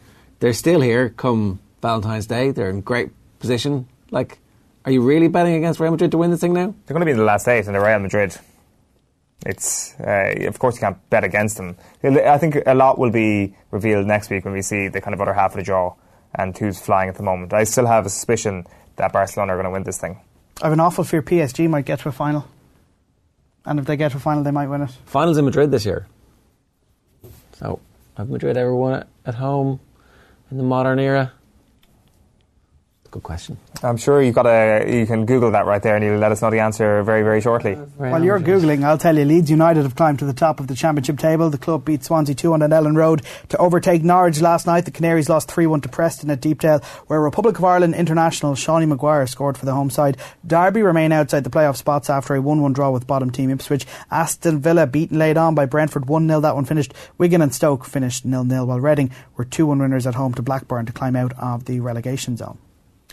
The development of Páirc Uí Chaoimh has cost almost 10 million more than was originally estimated. A report by two stadium board members has returned an estimated cost of 95.8 million euro in 2017. The estimated cost was 86 million euro. Shannon Gabriel has revealed that he asked Joe Root if he liked boys during the cricket test between England and the West Indies. The England captain responded to that remark by saying, Don't use it as an insult. There's nothing wrong with being gay. He's been roundly praised for those remarks of inclusiveness. Gabriel is warned by the official umpires for his on field actions and subsequently handed a four match ban by the ICC. He said he is deeply sorry for the words he used. Well, the IAAF have rejected suggestions that they will tell a court female athletes with high testosterone levels should be classified as male. Olympic champion Caster Semenya is challenging a proposed rule that aims to restrict the level of testosterone in female runners. The case will be heard at the Court of Arbitration for Sport next week. Reports claim that the legal team acting on behalf of the IAAF will argue that Semenya is a biological male, but the IAAF say it is not classifying any athlete with difference of sexual development as male. They say if a DSD athlete has levels of testosterone, they get the same increase in bone and muscle size and strength and increases in hemoglobin that a male gets when they go through puberty, which is what gives men such a performance advantage over women. Therefore, to preserve fair competition in the female category, it is necessary to require DSD athletes to reduce their testosterone down to female levels before they compete at international level. Done? That's me. All right, good stuff today. Thanks for that, Darren. Um, that's pretty much all we've got time for on the show today. Unless you have anything else you want to add to the farrago that is the Declan Rice saga at this point. There's uh, hasn't been enough said about it yet, uh, so therefore I think I don't have enough time to actually get it, everything off my chest to actually add to the conversation. The um, Has there been less anger than I thought there would be? I thought it'd be way more bitter. I think because, you know, uh, when you think about it, it's been handled expertly, like by Declan Rice. Get it out there with the initial shock, get everybody angry at that point. But we all knew at that point, really, that it was gone. Has there ever been a relationship where somebody has clawed it back from that, which hasn't been like a bit stalkerish or a bit weird and ended in a restraining order? I'm sure it depends on how much money they have. But he was And- too full on. That was the problem. He was talking about how proud his grandparents was, and Yeah, but then how that's all shocked he was when he got the call, and how he just loves the national anthem, and how he remembered it instantly the first time he heard it. Or maybe maybe Declan Rice just likes pain and is just sitting over in West Ham at the moment, in West Ham, in London at the moment, with his feet up, uh, looking at Counting the his Irish media reaction. money. And he's like, God, I've made an entire country feel so shit. I feel so great about this. I'd maybe say- he just loves pain. But we do we Inflicting pain. I mean, He's a masochist. Exactly. I'm I'm not that disappointed that somebody who didn't really want to play for us isn't playing for us. I am disappointed that we've lost a generational talent. That's the disappointment. Like you go and you watch top quality football, and the It's the best same thing. footballers s- It's the stand same out. Disappointment. Uh, uh, well, it's the same person. You can be just as angry with them no matter what. I'm not angry about it though. Like you can't be angry about somebody picking the country of their birth. How would you feel if uh, Declan Rice's uh, progress flatlines? If you just like, if this is it, if, if we've already seen the best of Declan Karma Rice. bitch is basically what you're saying. Well, I'm Well, not. he's I'm asking, not- would you say In that? the, in the style of Jack Grealish. All I'm saying is that no, well, Jack, Jack Grealish, the Jack Grealish story is yet to be fully written. He nearly ended up at. Tottenham last year. I mean, you know, as a Villa fan, it was like, oh my god, really? Now you're going to be crap? What? Maybe like Declan Rice could go to Manchester City and become Fabian Delph, and there is no opportunity at fullback for him or at centre back, and he just fades into mediocrity. Would you like that on? Would that make you happy? I, w- I- I wouldn't like it, Darren. I That'd the universe balancing itself out. I would love it. There is an opportunity. Would you really? Are you bitter about this? Uh, like I, to be honest with you, the more the morning's gone on, and the more like I, I hear James Blunt singing in my ears, the more I start to think we've been screwed over here. Oh, we have. It's not that he left, it's the fact that he was so full on when he was here about how great Ireland was and how much it meant to him. It clearly meant nothing. It's but give him a cap and none of that. Then that was all true. Like that. That retrospectively is all true. It, was can't true, at the time. It couldn't have been true. It was true. Yeah, I'm, He hammed it up, he you would be pretty excited role. as a 16 year old to be getting capped. You'd be pretty excited to like because at that stage England weren't interested. Remember this? Remember like oh we're aware of him. We're aware of. Everybody says says says, okay. "Pfft, How good is this guy anyway? And he waited five months after the Irish hacks uh, tipped him off and got here. Listen, this guy Declan Rice can still play for you. Do you know that? And he's like, oh yeah. So it's the Irish hack's fault. And then five months later, he goes, I should check out that Declan Rice guy those Irish journalists told me all about.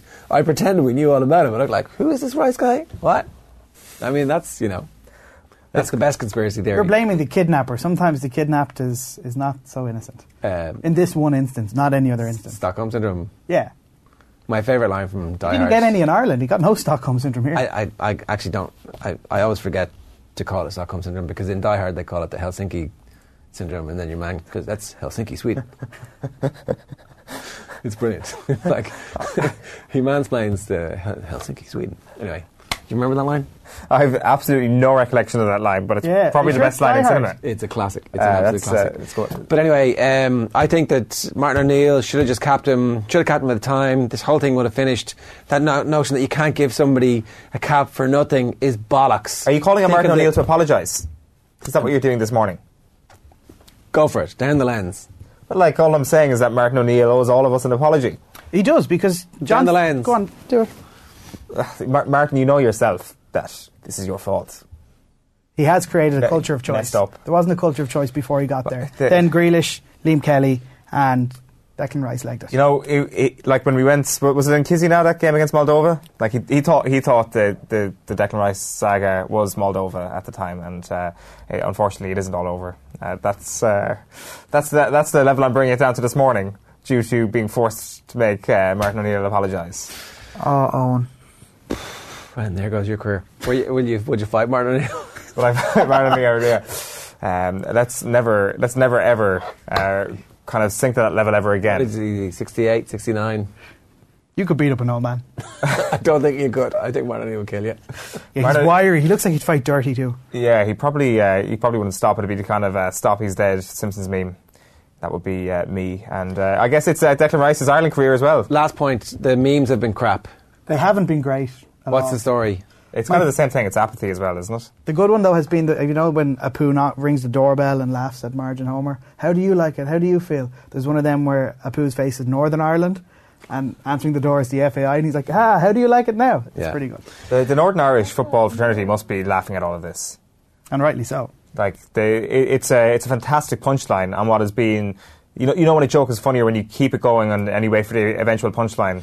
Declan Rice has helped add to that humour for Northern Ireland. But if you if you're laughing at it from Northern Ireland, then you know you accept that he made the right decision, and so therefore anybody who is nationalist and wants to play for the Republic should be allowed to play for the Republic, which is 100% true, as is their stated right under the Good Friday Agreement. Now I know a bunch of people in the North and in uh, the UK want to rip up the Good Friday Agreement, but screw you, you're not going to be able to. But I, I don't think uh, I, I don't think anybody is saying that. Nobody in this studio is saying that Declan Rice doesn't have a right to do what he did. All right. He's got every right. It just hurts. No, I think he's no right to do it. It hurts. Uh, this Valentine's Day, show some heart. Talking to you, Declan Rice. By donating to the Irish Heart Foundation, you can donate today at irishheart.ie forward slash donate. We're taking over the airwaves today to remind you of all the great work that the Irish Heart Foundation does. Check out irishheart.ie, but eventually make sure you get to irishheart.ie forward slash donate and uh, show some heart by donating to the Irish Heart Foundation. Kevin Kilbane will be on Off the Ball this evening with. Um, with Nathan. And, I want to. uh, I'm interested might- to he hear what his actually- take is on Declan Rice. he might actually tell us what he really thinks about uh, the Declan Rice situation tonight. Kevin Kilbane breaks silence. Yeah.